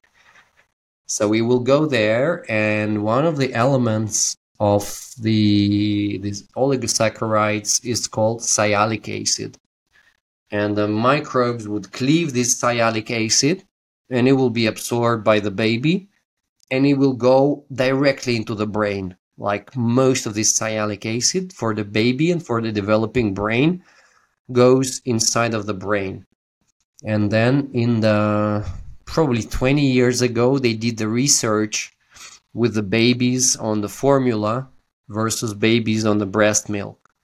And the amount of sialic acid in the breast milk babies was 30% more so this way, this traditional kind of chain of feeding the baby is made in a way that you transport certain chemical in high amounts into the kid's brain. And this sialic acid, like these are two neurons, when they're contacted, this sialic acid is like really uh, lining up these contacts. And it's making it's like in a way maybe uh, like insulation between two electric wires in a proper way so that the electrical signal comes comes proper and then again if if you think about that that somewhere in the brain a better connectivity of neurons is produced by the chemical which is transported from the mother's breast milk into the baby gut then cleaved off by the microbes in the baby gut and then through the blood is trans- is trans- transferred into the baby brain. This is like wow it's like a really complex route of creating what we call intelligence then. And maybe to finish this topic uh, whatever whenever we work with the patients with all of these digestive symptoms uh, we would see that one of the kind of accompanying symptom is an anxiety or an anxiety leading to depression and we think that it's chiefly from really microbial disbalances. So whenever we improve the microbial disbalance we can make the anxiety go away. Now, I've I've been just recently uh, looking at the statistics for Europe, for example. So this post-pandemic time, they're they are seriously concerned by depression, and it's probably number one disabilitating reason now. It is bringing a lot of kind of you can calculate it in billions. Yeah, how many working hours or working days people are losing because of the depression and anxiety and connected mental health states. So we understand that high rates of COVID patients in certain countries, so the post-COVID syndrome is always connected with more depressed like state where you, like you don't have the wish to wake up in the morning. Yeah, you don't want to stay from the bed. So that's again the neurotransmitters. And then when we go to the reasons of it, that the probably the most damaged organ from the COVID is actually not the lungs. This is your mucus, which is like the main amount of mucus is your intestine. So the virus is actually damaging the interface of your communication with your microbes. It was already not good communication because of the food. And then after the virus, that's even, it's even worse. And we see these consequences a year or two after as the manifestation of debilitating disease, which is really attributed to mental health. So that's probably the area and i've been talking a lot of with um, a lot of a lot about it with the professional guys who are doing fermentation who are teaching fermentation who are in this topic of food fermentation for years now and um, normally that's what they say that's our community of people who ferment also because that's a little bit again like a ceremony. Yeah you need to work with the with the plants from your garden. You need to have the attitude when you're cooking that. You're really putting time and effort and your mood into that. And you're getting something which is really good for the health. And they say this community of people fermenting from all over the world these people are much more calm. Like they would never kind of blow up uh, in the in the expressions or of anger or something like that. Like most of the time you would have a better mood yeah if you are like normally around bacteria and fermenting. So this is one of the side effects of making friends with microbes yeah just like more more happy like naturally a happier attitude to what's happening yeah, that's a good transition. I mean, we, we are coming out of this kind of post pandemic time where even people who maybe weren't so familiar with viruses now, even that, that word, it's, it, it's very prevalent with people. This idea that there are viruses that can affect us physically, mentally. Um, even in, in the Amazon where I was for many years, it's, it's probably the biggest cause of death uh, worldwide. Uh, I'm guessing behind you know things like heart attacks and cancer, but but is parasites and specifically like malaria. I mean, malaria kills, I think, hundreds of thousands of people every year. Um, it's something that that in most of the Western world is, has kind of been eradicated. That that specific parasite, the the, the malarial uh, parasite, um, but for much of the world, that it's still very prevalent. So, is is that something you could speak a bit about? Just that idea of, of viruses and parasites and, and how those kind of come into that idea of, of, of the, the microbiome? Yeah, I mean that's that's again part part of the bigger world. Yeah, that's this external world of uh, microbes, and um, through the history of humankind, we have all of this like really the Spain flu, for example, in Europe. It's a great example of like something like really new, which happened to people, new disease, new infection, which appeared and really killed a lot. For South and Central America, this was like that, that with the colonization, this population was not uh, prone to certain types of infectious diseases sexually transmitted, non-sexually transmitted diseases, and a lot of indigenous people, like the whole cultures died off because of the new infections brought by Spanish conquistadors, for example. So that's that's that's always been there. I would say, yeah, that's not something like just modern. That's with the plague, for example. It's always been there.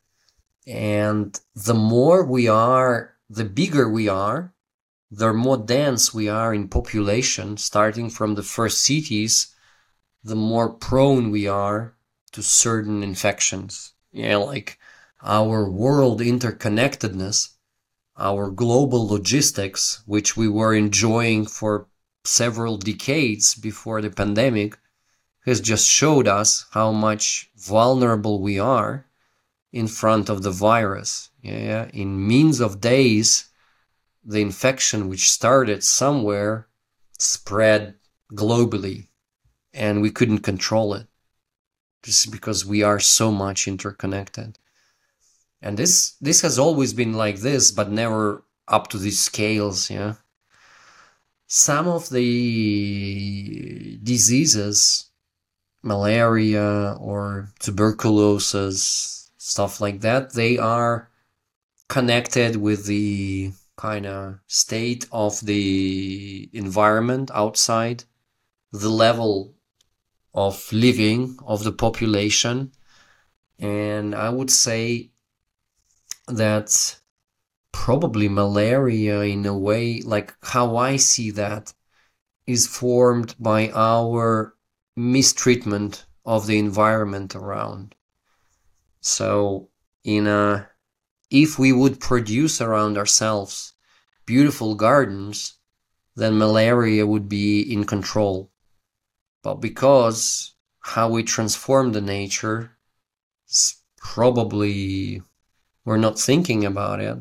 So these hotspots for malaria, they stay. So it's, of course, I mean, of course, we should take action now we should use the specific uh, chemicals to protect from malaria. We should kill all these insects which are trans- transporting malaria. But if we think like more globally, that's just because how the nature looks, that it's it's unbalanced, and then we will see the result. In a balanced environment, there is no chance for specific pathogen to appear in high numbers.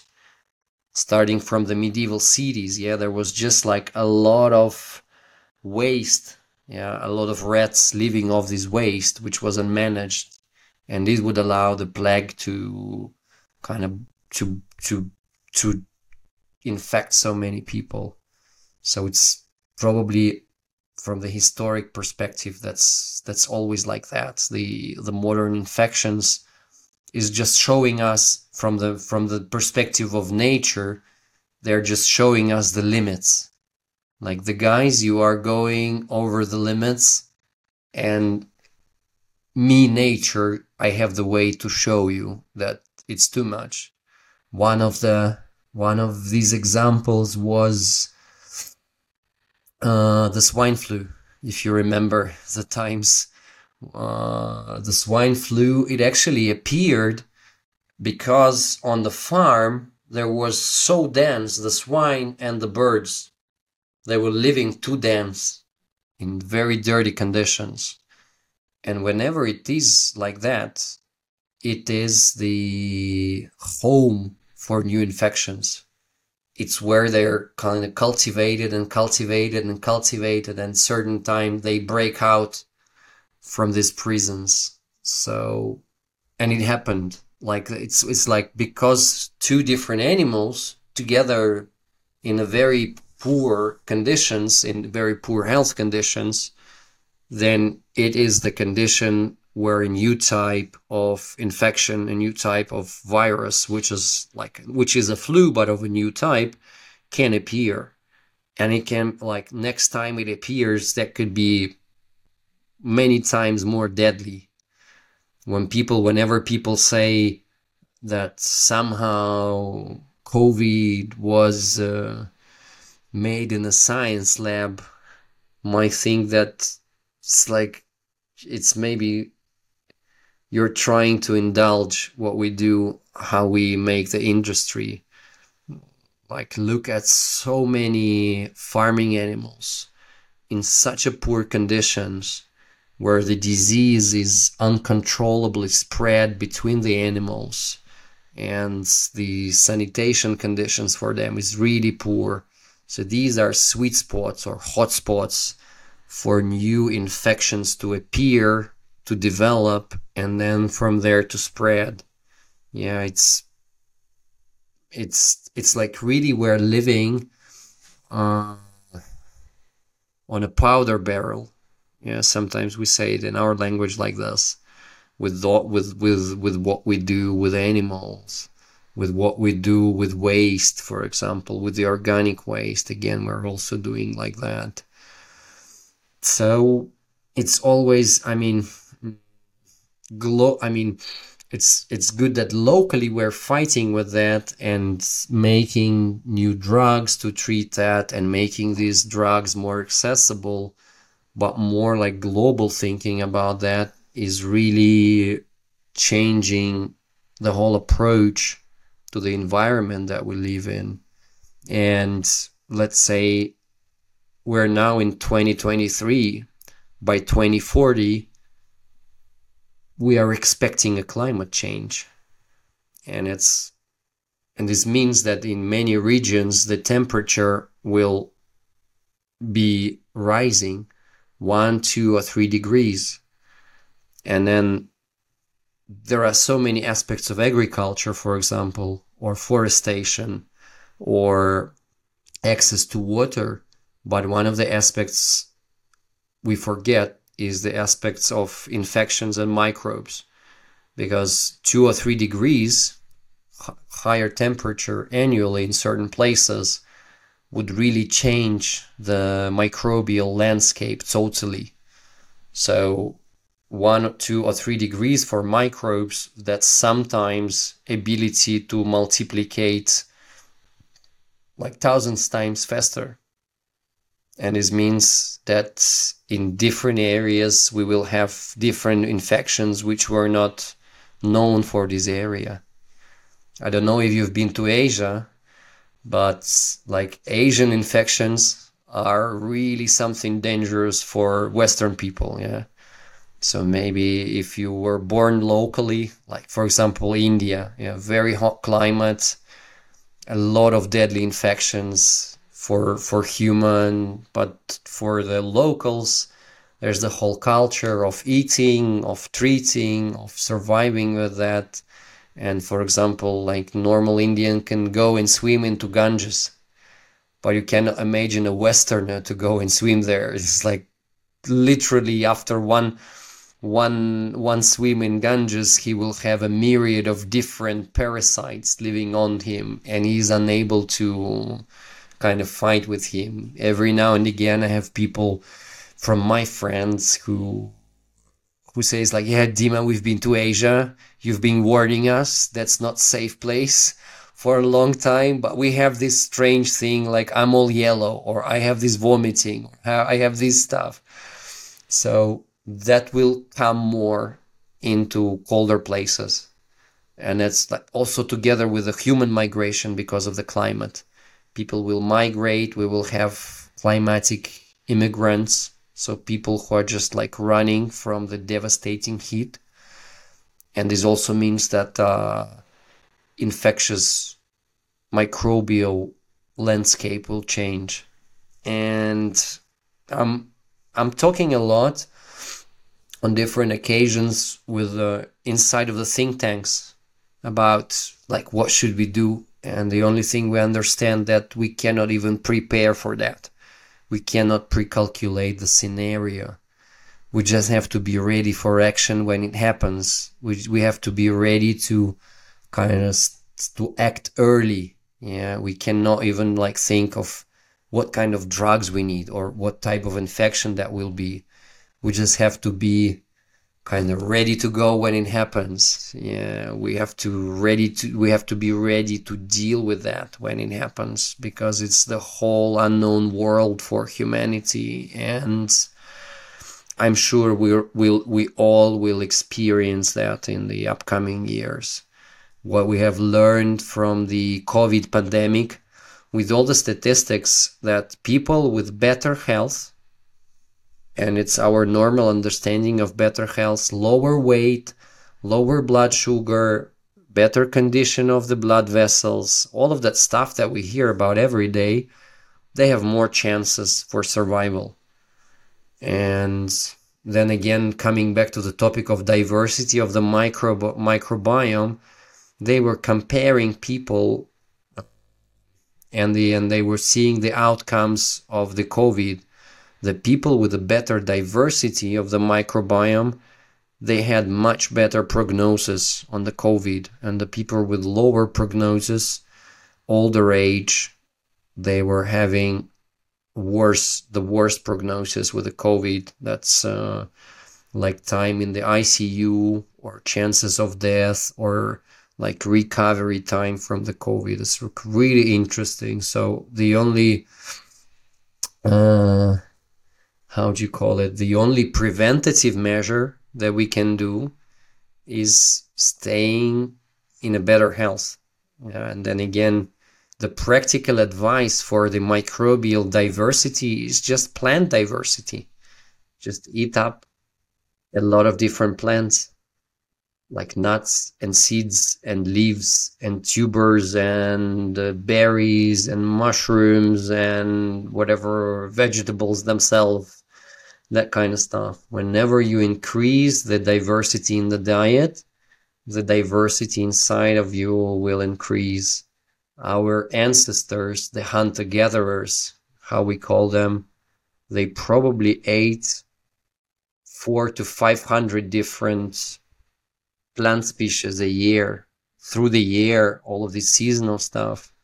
When I was observing different indigenous people in different areas, I realized that it's like, you know, from the childhood, they knew all of these different plants, not because they were taught by their parents, but just because they were trying all of that stuff from around. They were living inside the nature and they knew the taste. Like this is bit, this one is bitter, this one is more sweet, this one you have to wait till it's yellow, then it's more soft.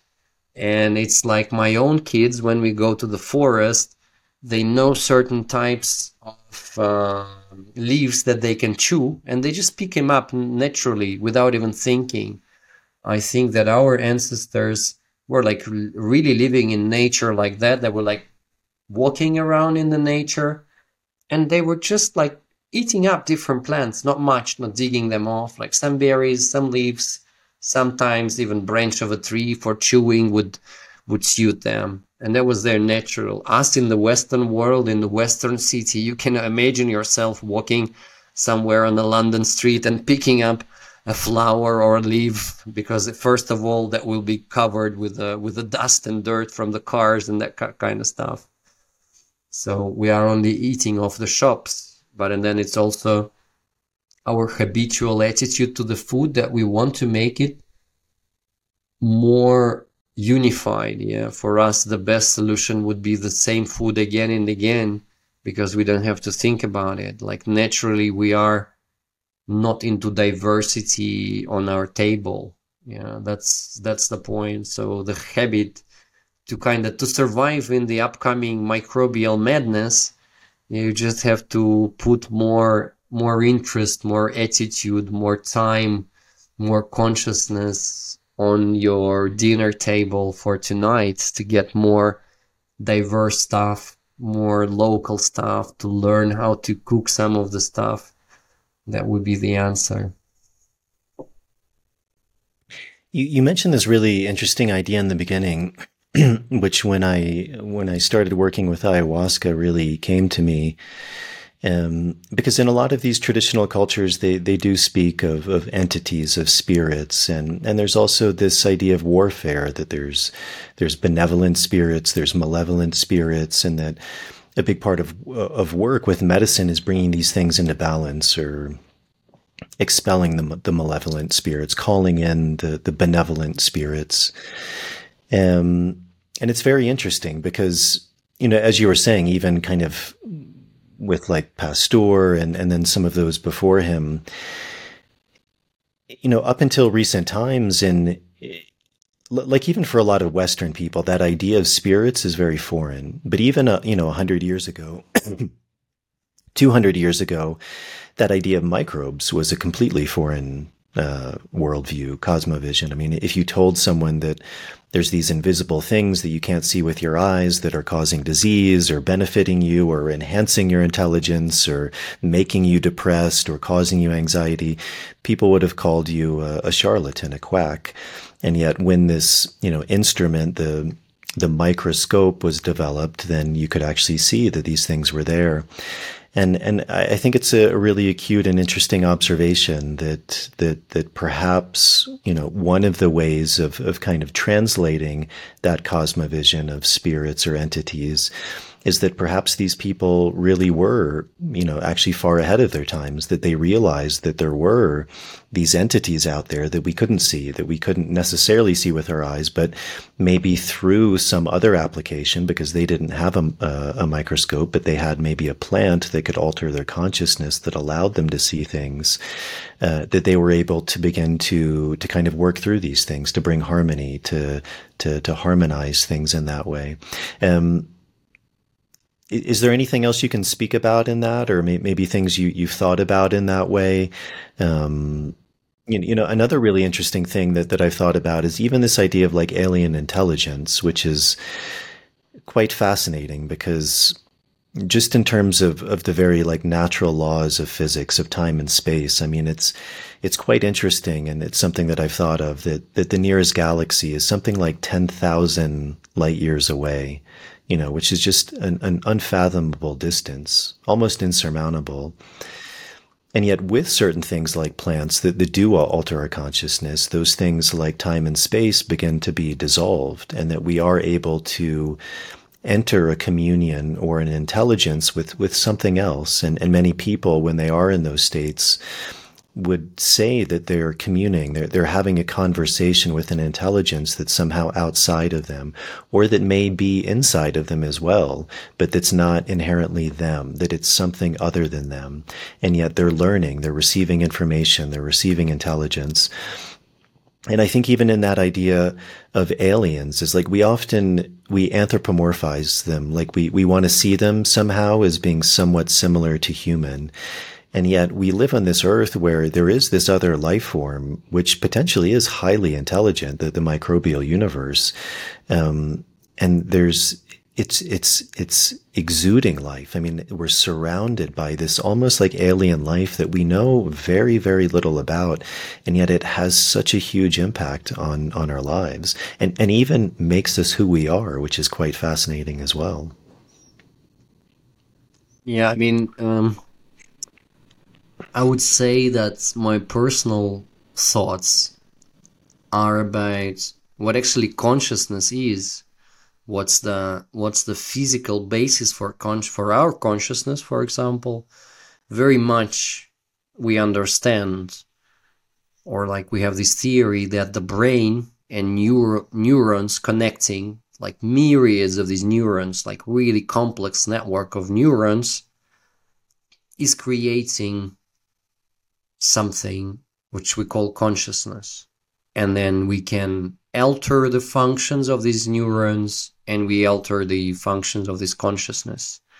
If when neurons die we kind of lose this consciousness as we know it.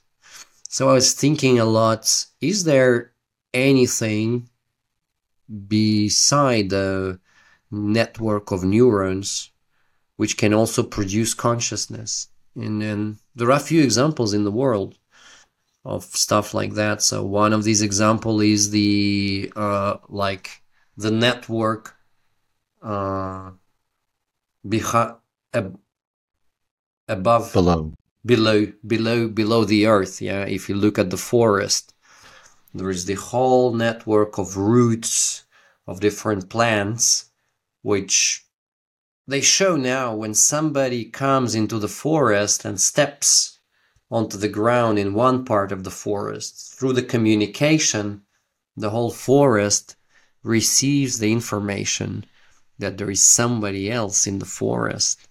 So this is like, but this communication is much, much slower. The speed of transmitting the signal is much, much slower than from neuron to neuron. Like in our neurons, that's almost like light speed. So over there, because it's not only because it's not only electric signal, but it's mixed signal of chemistry, physical, sometimes electrical signal. So it's just slower. So in a way, forest has his consciousness in terms of like information flowing and changing about the whole thing happening in the forest. But it's just like very slow thinking maybe few orders of magnitude slower. But it has his memory, it has his thoughts, it has its expression. So sometimes we would see that plants would connect to each other and help each other grow and heal and change and different there are different stages of this forest yeah sometimes it would die or get old sometimes it would revive it has the memory, a chemical memory of everything that happened with that. So, I mean, I'm like from the childhood, I'm very much attracted to the forests. Just like going there is is a medicine for me. Uh, and then the microbes themselves, the community, they seem to be communicating also. They have the memory. Even the microbes in our gut, they will remember like we can find the chemical the chemical memory of what's been happening with us from the very moment of our birth and then they also store all the information of everything that happened to us and they communicate with each other and in a way they would have the same consciousness, the, the same thoughts, the same communication, but again, that would be just much slower. So when you're mentioning these experiences of people of connecting with like seemingly other consciousness and also learning from them, for me, I would say that it's maybe less about some aliens or some another dimensions but it's maybe our ability to connect with other consciousness of nature which have just different speeds or just different means of transmitting information maybe not always electrical sometimes through chemical sometimes through physical connection that's that would be like really interesting for me, maybe at some point to study. Whenever I was addressing this topic from scientific point of view, I was really understanding that's that we are not ready with the machinery to study. That's so much complex. It's like so much, so much complex that we can make just first experiments and first steps. But that's amazing how we how we communicate also with the with the outer world that our probably our consciousness is never outside of the consciousness of the nature especially with the indigenous people. Like these people they live in the world of for example even fragrances. Yeah like in the natural jungle you would have all of these leaves evaporating like really healing fragrances yeah like substances which influence you for the insects. These substances are really like controlling. They're changing their mating behavior. They are changing their direction where they go and how it, it would transform.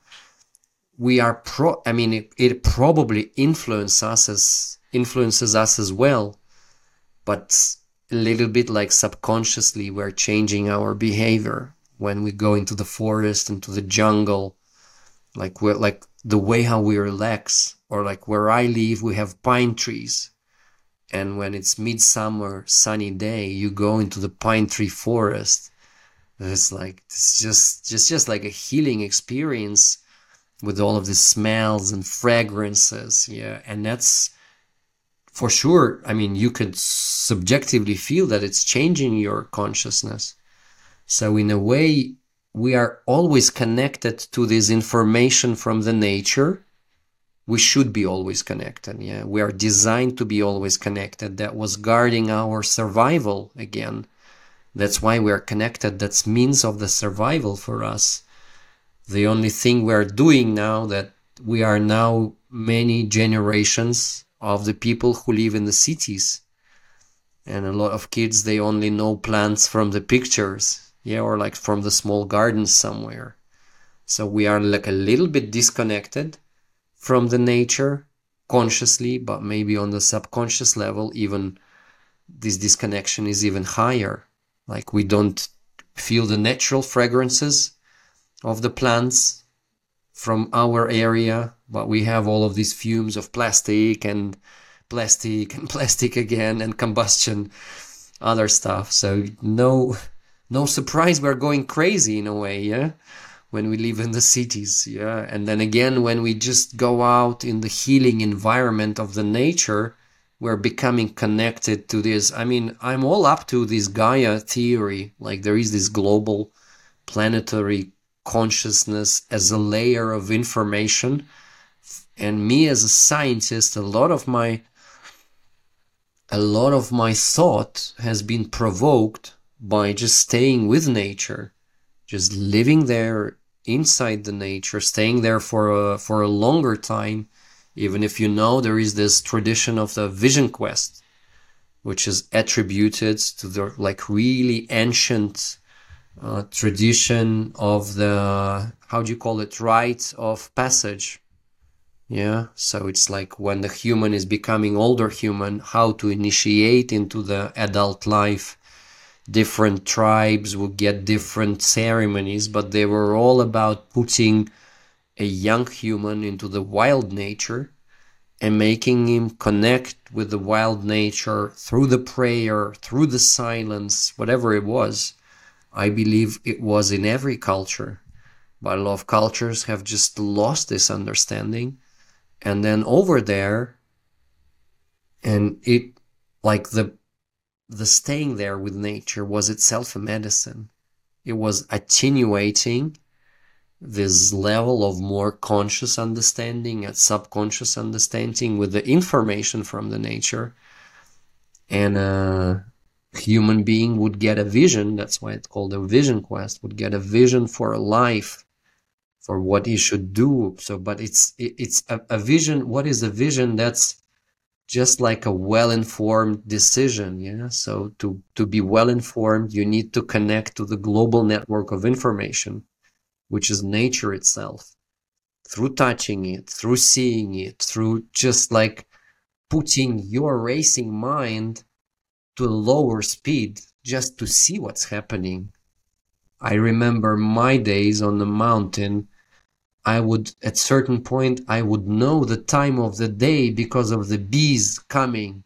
They were buzzing from the far, and I was like, "Those, this is the time of the day when bees are coming close to me," and they would stay there for some time and they would go. And this was my experience of time, not like something on my hand spinning all the time with a second after second, but it's like the flowing of the bees at their own speed. And this was my experience of time. Or I would wake up in the night and would see the moon moving uh, on the sky. And this was my experience of time during the night. So it's a little bit like much the consciousness of the planet or of different planets subcommunity planetary natural subcommunities like forests microbes it definitely is there and we definitely have all of the receptors all of the capacities of really joining this of experiencing this. But we need to be like a bit a bit better prepared for that. We need to learn to observe it. We need to learn to feel it. And whenever we learn how to do it whenever we dedicate time whenever we have good teachers for that we will see more and more from there. We will experience more of this connection.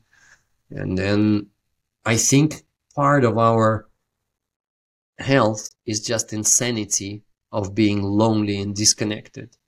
But whenever, and then it's, it's again, it's so much inside the indigenous cultures.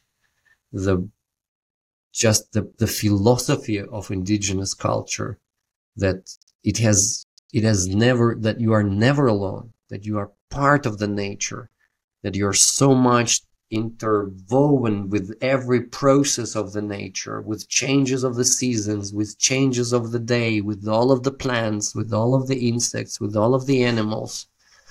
And by return, like for us Western people, whenever we return to this attitude to nature, it's a healing experience, first of all, and and it's transforming our way of thinking, experiencing, feeling. And I think that's how we are getting connected, like globally, consciously and subconsciously to this Gaia experience. If we want to call it aliens, be it aliens, but I think that's just like, just like more globally being more connected to life itself because our planet is rich, is, is a treasure of a planet, is life and is diversity. And we can definitely experience it. Sometimes just like this, uh, power plants can give us a push into that. But ultimately, it's just our attention where we put it. If we put it into seeing more and more of this connection with the nature, it will just like flow naturally into our thoughts and consciousness up to the moment where definitely as well as true indigenous people we will they have no kind of limit where they consciousness end and the consciousness of the nature start. It's just like one design one pattern one beauty for them in the everyday, in the daily life. And this makes them like really stable, really robust in their mindset, in their mind health, but also in physical health, I believe. What do you think about that? Works for you? Yeah, I, I think that's an amazing way of looking at things. A lot of these cultures, they, they, they seem to have these traditional practices like like in Japan, they call it forest bathing, kind of like you were talking about, or th- this vision quest, this initiation, going into nature, having this this experience with. You, you mentioned in the beginning the the idea of the dieta, which is you know very similar, kind of going into nature, isolation, restricting, not eating or, or fasting and ingesting these plants and kind of like as you talked about like something like tobacco the, the, again this this fermentation process how it affects the mucous me- membranes how it goes into the the digestive system it affects the microbiome it goes into the liver some of these plants like ayahuasca you know and, and even there's there's been some research now about these ideas of neuroplasticity, of neurogenesis. Um, and very much like you're saying, you know, like traditionally they, they would speak about these ideas that, that these experiences, they, they allow you to see the world in a different way which which is where that idea of like the, this birth death experience comes from, or death birth experience. That like you're dying to an old way of being, the initiatory experience. You're the child is dying and being reborn as an adult, or the kind of the power plant experience. You're you're you're dying off to old ways of thinking and you're you're stepping into a new vision um, maybe in more religious terms. It's like the, the maya you're kind of cutting through the veil and seeing the world as it actually is. Do you, do you think these ideas of like neuroplasticity and neurogenesis, but because they are being studied by science, that there, there there's more of maybe an interest or or even a bridging of these worlds and, and seeing that that actually you know al- almost in language that they are speaking about very similar things and, and and that they're real in a way that they have a very a very real impact that can be seen and measured. Well i i mean the the studies of the brain which are which are there now in modern science are really important for our understanding of how our psychic is working and the very basic understanding for me is this connection of trauma and neuroplasticity. Because trauma in itself in terms of the brain that's a conditional like a reflex like a reaction which is it's called even sometimes it's called engraving. So it's like engraved in your brain these reactions. So something bad happened to you from a person who was wearing a bird and a yellow sweater so you will react to everything with a beard and a yellow sweater as very dangerous because that's a way of survival so trauma is all of your conditional reflexes for all of the traumatic experience in your life. And sometimes for the adult person, there's so many traumas. Yeah, sometimes they're not life life death related. Sometimes that's because we are in society and most dangerous for us is this social social death, yeah. Social attitude, social trauma. We can make trauma in people with words. Yeah, that's that's how how extensive we are that's how far we are from this natural stuff so a person with all of this traumatic experience it's hard for him to move freely. Yeah it's hard for him to think freely because whenever he go he bounces another trauma and he's like this in this inside of this pinball machine.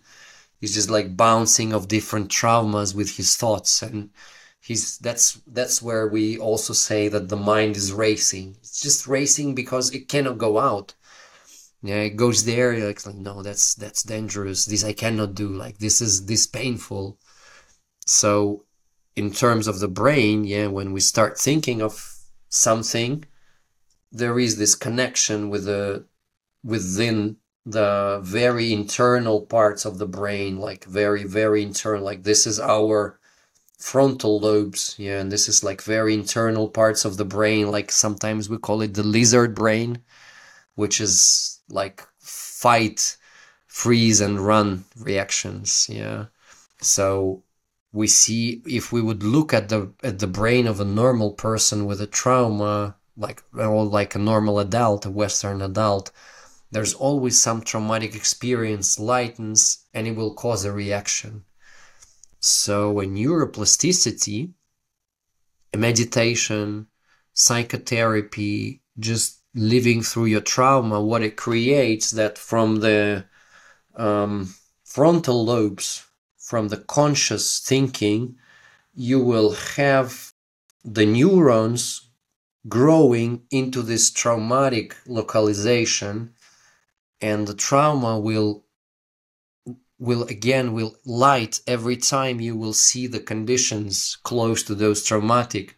But because you work through that and you have the connection from the frontal part of your conscious mind it will kind of extinguish the trauma with the neurotransmitters it will soothe the trauma momentarily like it's okay you're grown up. That's not that bad guy with a beard and yellow sweater. That's just like yellow sweater. There are a lot of yellow things over there.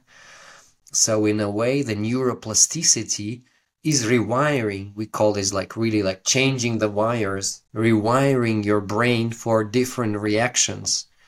But in a way, the traumas will always stay with you. But you just react to them differently. It will always, the traumatic experience will always appear when you have it according to the normal, neuro, like the modern neuroscience. You cannot erase it. But there are so many connections to the same region which will soothe it that you don't experience it as trauma anymore. Or you can even transform this energy because that's that's the mind energy. When something lights inside your brain that's the energy. You can even transform it into whatever pieces of art motivation that kind of stuff. So it's it will it will light up the whole circles of something moving inside your brain and you will have all of this yellow world or you will become a um, barber which cuts the beards. Yeah some somehow somehow it started with some of the trauma but where it will lead you normally we try to kind of squeeze this trauma not think about it not go there because it's traumatic and we try to avoid it and then we have special uh, how do you call them uh, the special chemicals from from different lists yeah which help us to forget about the trauma when we get intoxicated yeah, with alcohol or something else yeah. It's like that's our way of working with trauma. That's that's the normal way of working with trauma just being intoxicated enough that we don't remember what the yellow is no we don't react to that. So that's another like neuroplasticity in working through that. That's another way. And here um, I think that working with plants or just creating your health good enough to be able for this neuroplasticity, that's like additional therapy, adjuvant therapy, we call it. So this will work in synergy with what's happening in your life. Yeah. Again, you can work through that yourself. You can use psychotherapy. You can use different, different, different professions of people now there, like facilitators who help you live through that with different, with different techniques. There are some traditional techniques like meditation, which is also so much connected with, uh, healing the trauma and neuroplasticity. That's what we see with all of these Buddhist monks, that their brains are rewiring even in the old age.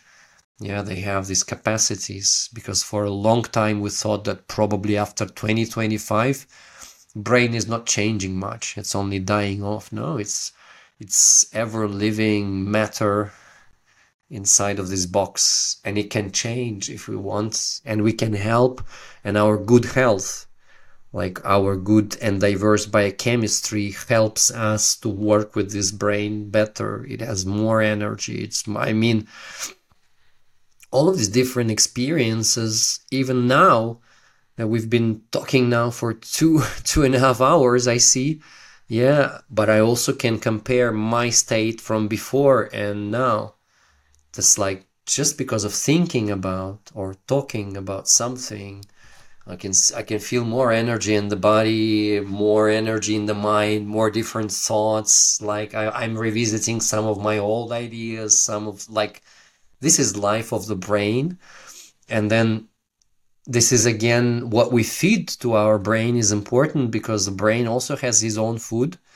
And he's it's uh, in in united states there is this concept of integrative medicine or integrative approach to health so all of the food that physical food that we eat is called secondary food. And the primary food is all of our vision, all of our sounds that we hear, all the ideas that we see, the sceneries that we visit, the people we communicate with.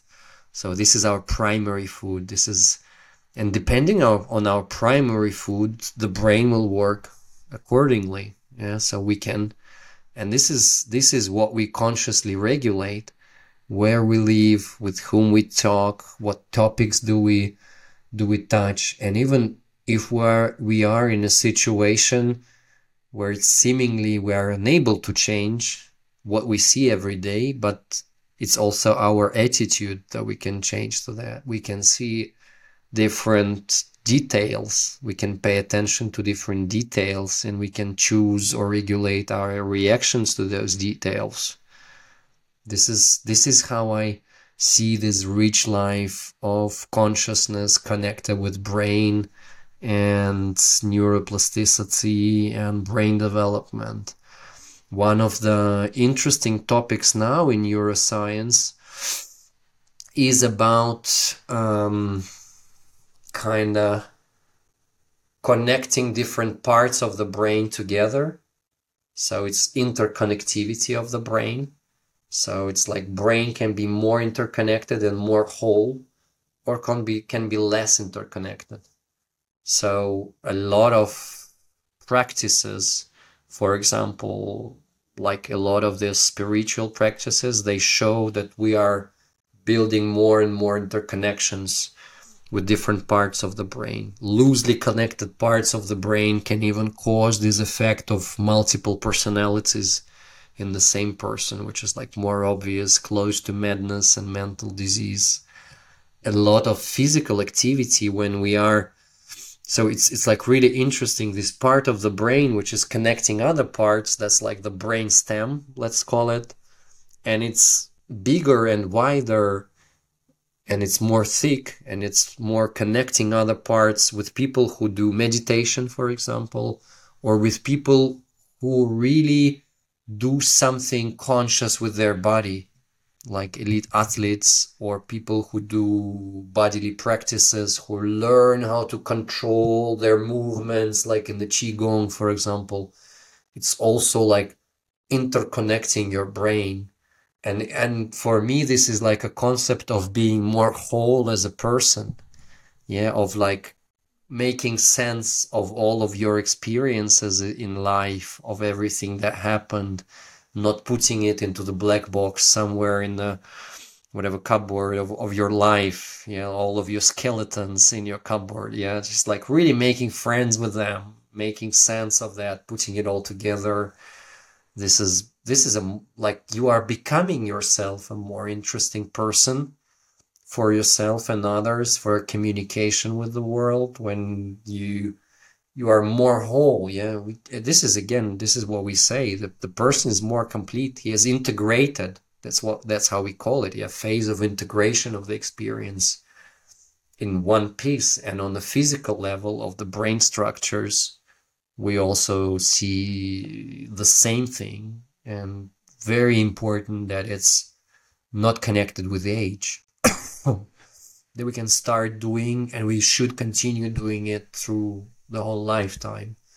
Putting it together together together. I work with clay a little bit and there is this first stage of working with clay that you need to kind of let the air out and you really need to work with that. So it's this is i always imagine that's my brain that i need to massage it all of the time to make it more like to to create a better shape after. Yeah i have to really put it put it together and like really make it soft like really make it work. Otherwise when it's kind of stalling when it's not moving this is where probably problems start. Yeah this is where you where you get stuck in certain experiences life conditions that kind of stuff. I mean there is no way we can uh, probably secure us from different life conditions and things happening especially when world is becoming more and more turbulent. The only thing we can do is making is make us more adaptive to that in terms of physical and mental health. That's that's for sure. That's what I think you are doing with this podcast here. You you wrote a book, a, a, children's book. Is that something you can speak a little bit about? And one of the things that, that I saw in the kind of the the description of it, which I think is really important, and also that we forget, I think sometimes in, in a lot of our cultures, is this idea that the highest form of intelligence is that when you can when you can relay something to a child, you know that that's true mastery over it, and and I think in a lot of our cultures we we've really forgotten that, and um, and there there's something very not only noble but important about just education and, and children and passing things down and and also this idea of, of intelligence initiation you know a lot of the things we were actually talking about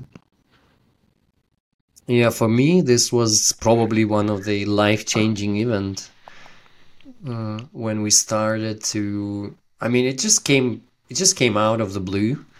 Um, I was already uh, like a renowned scientist in the field of microbiome, and then there was this idea that probably we can write a book for kids. We have like friends who can create the ideas, what we should talk about. Me, it was me and my um, friend from the childhood. We were working together. His wife was really good uh, painter, artist who could create all of the kind of cartoon stuff around, and another friend who was good with the literature.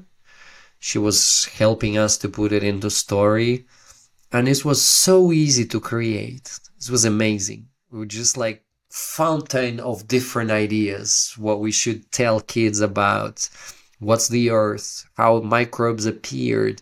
What they're doing in different parts of our body. This was like and we were and we were also having fun doing that. Like okay in the end we had a rap battle between good and bad microbes who were like really like reading rap and who's the best rapper wins wins the intestine that kind of stuff. So it's just like a lot of fun. And when the book came out i realized that this can be the effect. I think worldwide we are somewhere maybe 50 to 60,000 books uh, in different languages i think it's english I know that we did Spanish translation, but it never get published. But we have a book on Amazon. It's called Team's Adventure in the World of Microbes. I think we had it somewhere in Eastern Europe and even in China. And then we started to get feedback from kids and parents. And I was getting a lot of these videos where a child was just like together with a book all the time, putting it under the pillow, that kind of stuff. One of the parents wrote us like you know after your book uh, our kid doesn't want like for the new year gift for the christmas gift he doesn't want sony playstation. He wants a microscope. And this was like for me it was like wow. Like that was fun writing it but now what's happening with the kids and i re and I, this is like really what i realized that kids somehow they have this uh, built-in radar. They understand when somebody grown up is like really genuine in how they explain something. And i believe that kids are able to kind of see the fun that we were having telling the things or like the simplicity or the beauty or how we worked on the pictures the concept are really simple yeah so Good microbes are microbes that are eating vegetables. Bad microbes are microbes that are eating sugars and sweets and stuff. And sometimes uh, parents would write that, like the, the book for my kid, the book is working like a hypnosis because he threw away all of the candies and he's insisting that we that he needs to eat more vegetables now because inside of him are good bacteria and he doesn't want to get sick if his wet if his feet are wet next time in the street.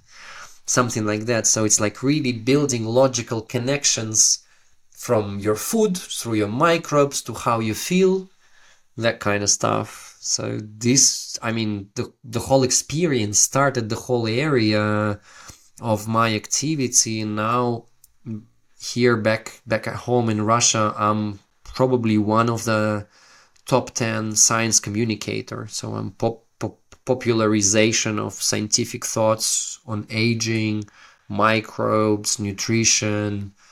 These made me, these connected me to so many great minds in the industry of food, for example, through their kids. Again, they were like, "Wow, we we wrote your, we we read your book for the kids. Amazing book, by the way. Like we're also thinking of making like more healthier snacks. Do you want to advise us? Do you, can you work with us on that? Can we can we make it even better than our initial idea? So this was this was like really something probably which had to happen to me one day. And it just happened and it's part of my part of my really like a daily life. And probably every now and again i would visit a school or a kindergarten and work with kids on the on the topic of microbes normally i make it in a way of a seminar like a scientific seminar I really encourage and empower them. I say that we're now all scientists and we have some of the ideas to discuss and you will be able to kind of shout out your hypothesis, your ideas, what you think about that, how this might work, that kind of stuff. So I start talking to kids like really with a lot of dignity and really giving them credit. Like all of their crazy ideas can be there. That's called science and that's called scientific hypothesis. We will put all of them on the on the blackboard and then later we will discuss. And also one of the things that I realized and one of the things whenever parents are there watching what's happening, I first of all when I ask kids very often parents try to answer. And, I, and i'm just like asking guys just watch what you're doing. You're doing this all the time in in the daily life with your kids but just give them time to answer. They know everything. You don't need to show that your kids know this topic the best. Just let them speak freely. And in the end parents would see that kids are smart in their own way. They're smart in the way how they can process the information and think about it and how together like a group of 10 kids can come up to very beautiful ideas. Like everybody knows a little bit like everybody could add up to the collective idea the final goal where we are going to. And it's really interesting that's another way also of teaching because i don't give them information to to memorize i ask them question and we are discussing which of the hypotheses do you think will work better, which looks more like the truth, something like that. And I realized then when you give kids a chance to come up with their own ideas, they will use these ideas much better.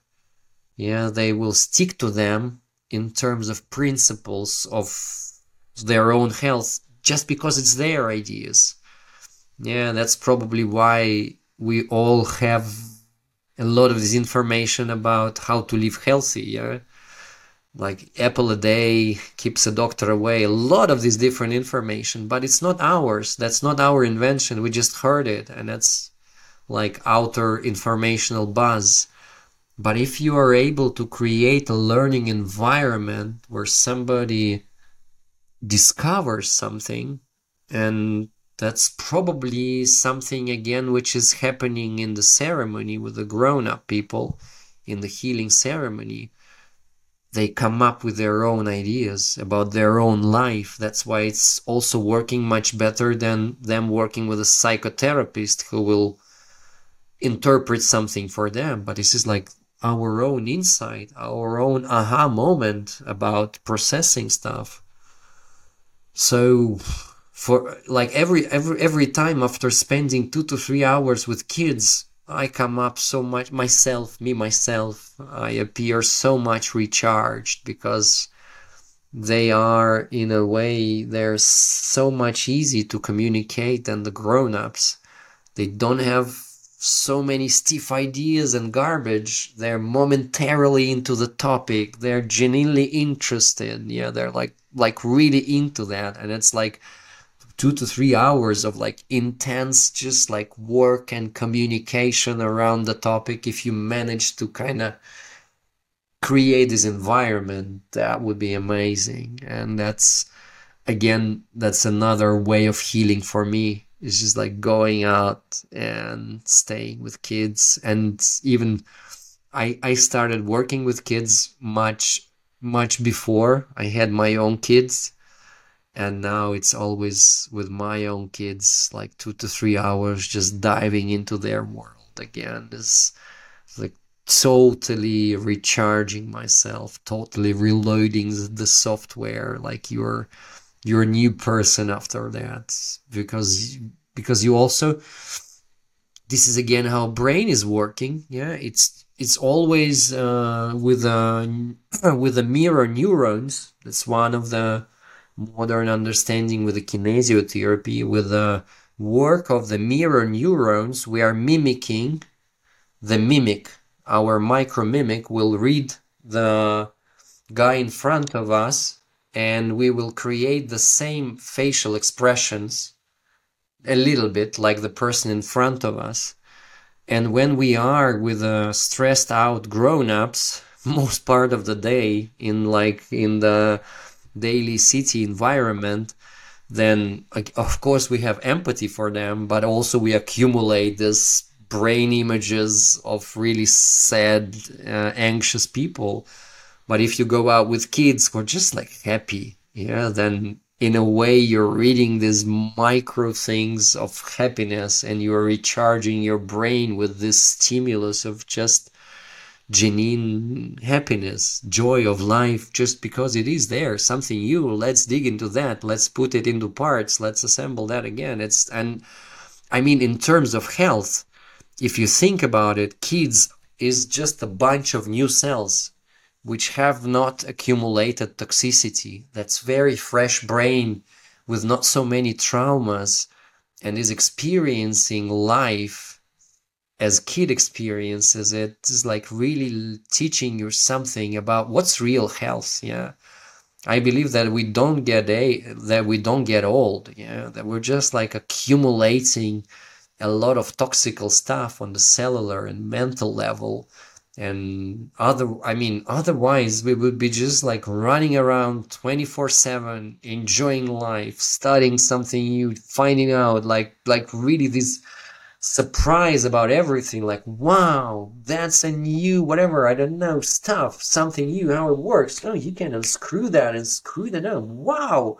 Like this is and this is so genuine from their side. This is this is what i'm learning from them and that's i think that also on the cultural and or like a conscious level that's part of the part of the nature that we as a humanity we will be extended in next generations of our kids as well as we are extension of our ancestors. And they all like our ancestors they had their prayers and that prayers that wish for a better life for the next generation has really created a world that we live in and in many ways let's say it's a better world.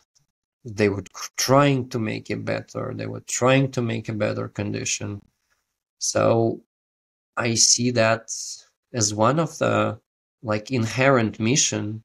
It's a part of the consciousness the same way as a tree is producing a seed in it also inside the fruit which is like ripened and is made that the seed will grow into a next tree.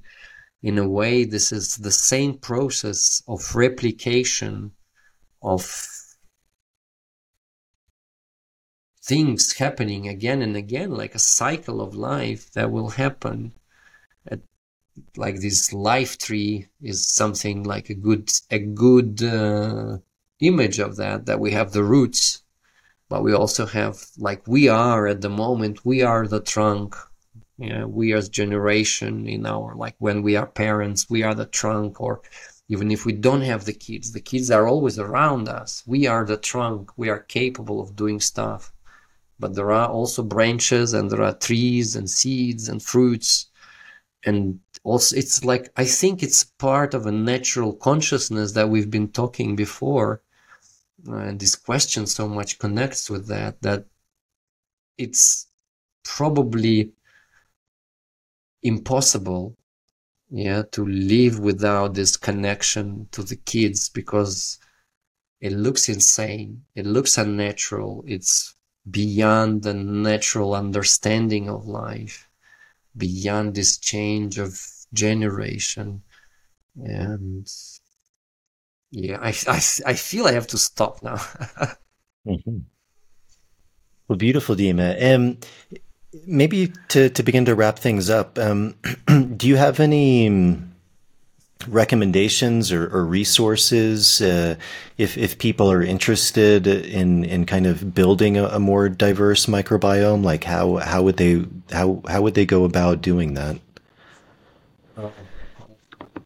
well, I think that um, there is a lot of uh, popular literature in English that you can get access to or in any of the languages. I would definitely recommend just just going and getting grip of the things over there.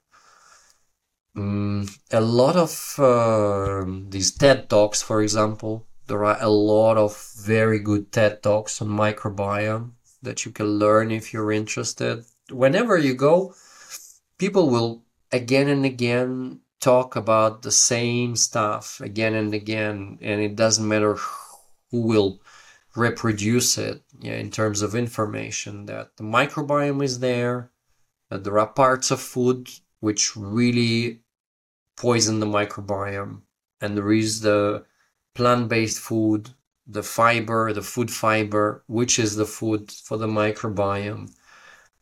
There's normal recommendation of eating more vegetables, like five portions of vegetables. That's the equivalent of uh, amount of fiber from the five portions of vegetables that you need to get every day. And if you get it enough, you will get a regular stool, like an everyday stool. That's the whole diagnostic. You look what's on your plate.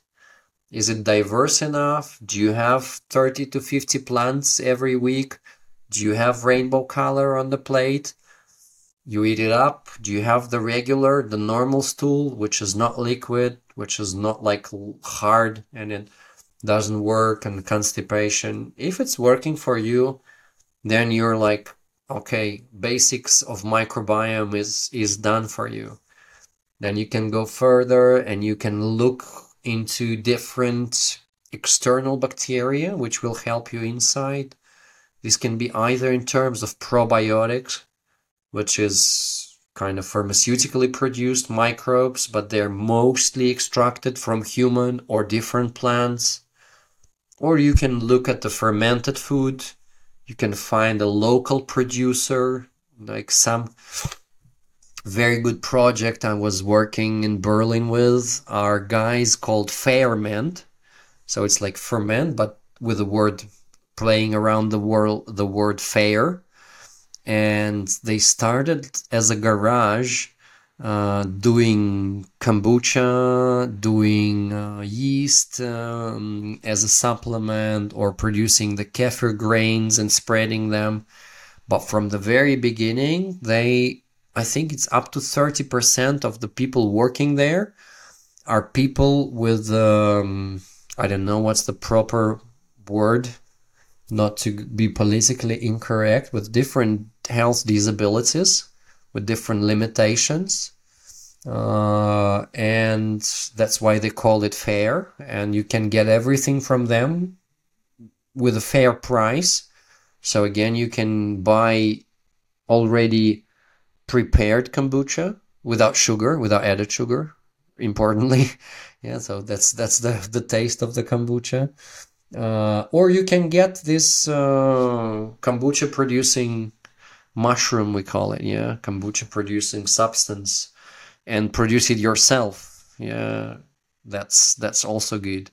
And they were like, ev- I was coming to them annually for several years, and the production was growing because people were supporting the whole idea that this is like very. Um, very good business in itself. And I know a lot of entrepreneurs in different countries who are starting these businesses working with uh, fermented products, sourdough bread. I mean, if you for the for the listeners for our audience if you haven't tried it or if it's not your regular basis just try to find a baker and now it's like in most places you can find that get to know it yeah just getting to know your food who's growing that who's baking that that's also so much important because like with one of the um, with one of the medicine people uh, I remember I was talking with one of the medicine people, and that's what he said. He said that if you know who grew the plant, how it got to you, with what attitude, the whole chain of medicine coming to you, and how to use it, and the reason to use it, and the way to use it, and the ceremony to use it, then it's a medicine. But if you don't know, then it's just like a recreational drug. And this is the whole difference. And the same will be about food.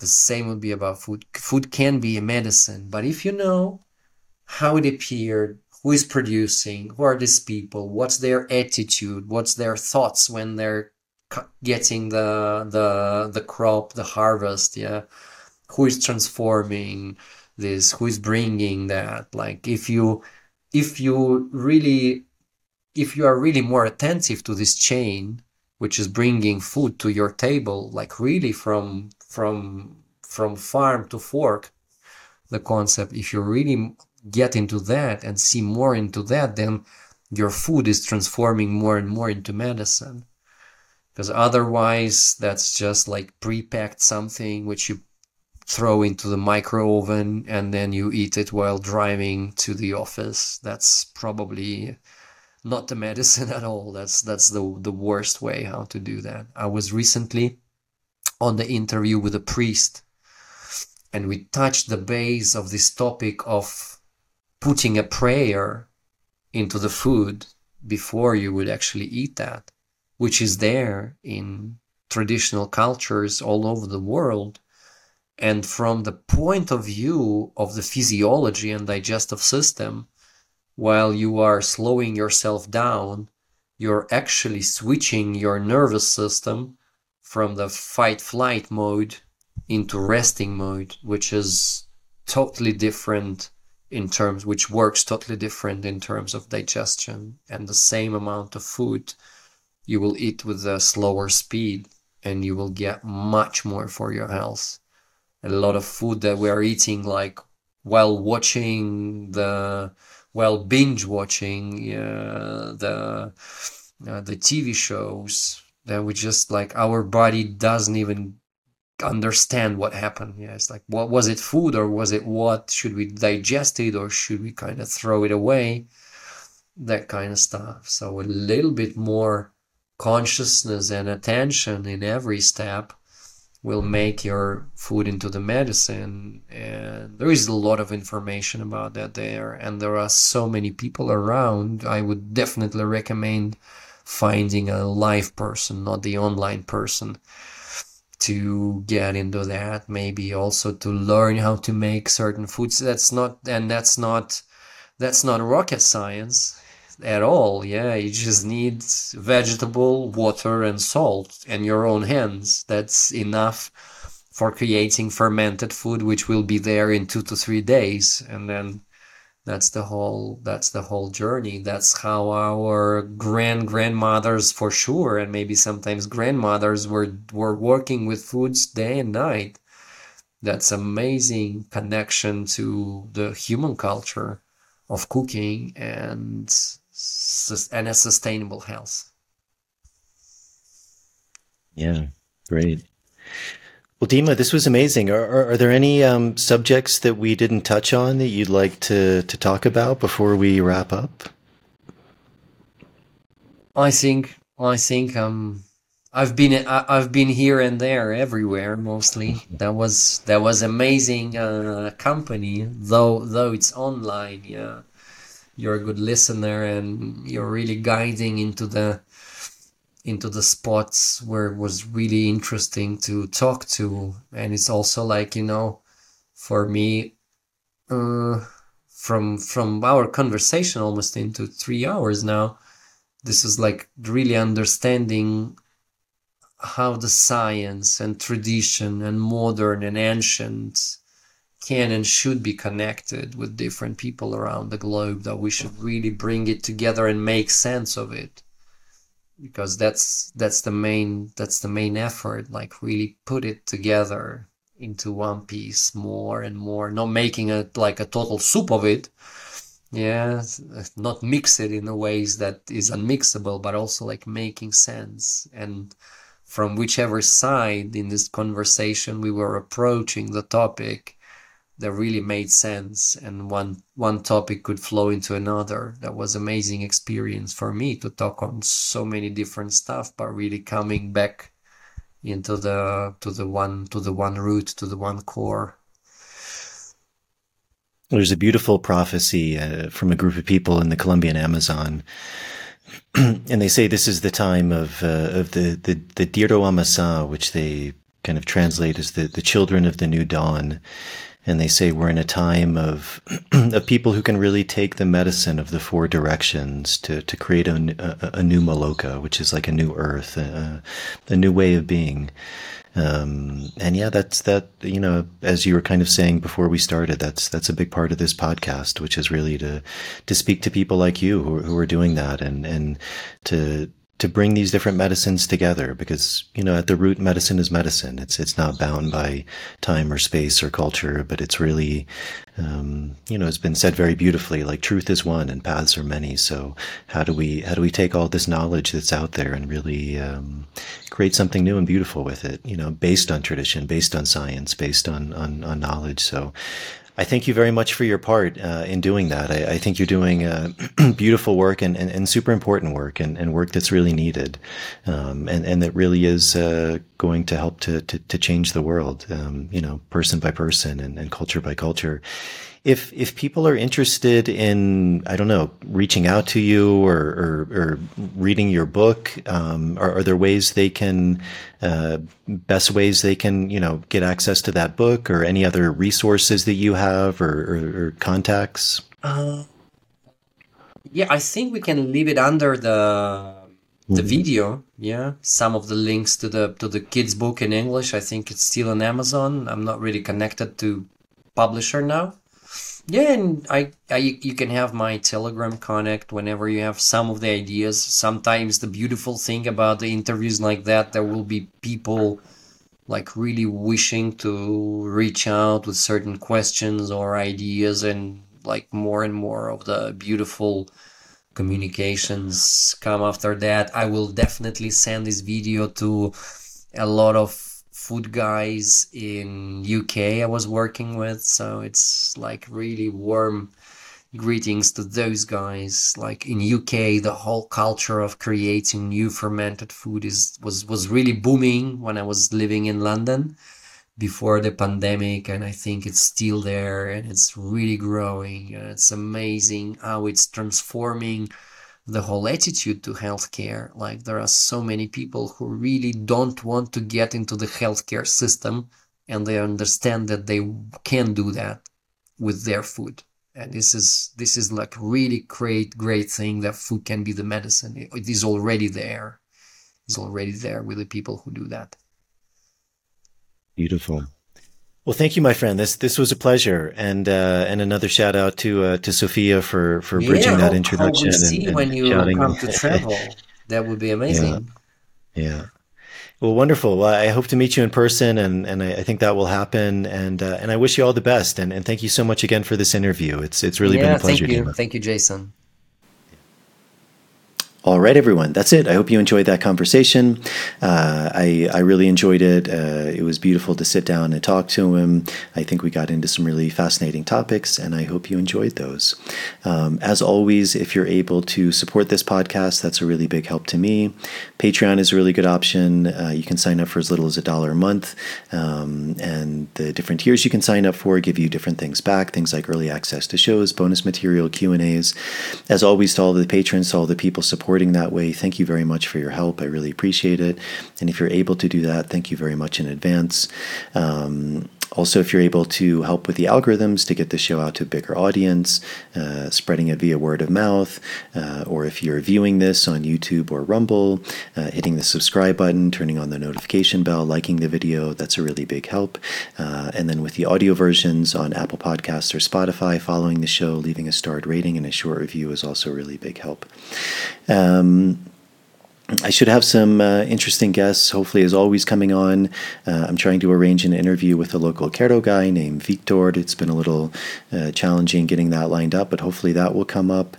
Uh, there's a woman who I'm going to interview in a couple weeks named Kat Courtney, who has a really uh, wonderful uh, practice website, Instagram channel called Plant Medicine People. Uh, so she'll be coming on. Uh, and then also another woman named Leela Lieberman, uh, who's done some really beautiful work on um, traditional healing cultures, um, traditional shamanic cultures, and, and speaking about that. So uh, those are the next guests I have lined up. Um, as always, thank you all for all of your support. I hope you enjoyed this episode. Thank you all for tuning in, and I will see you all on the next episode.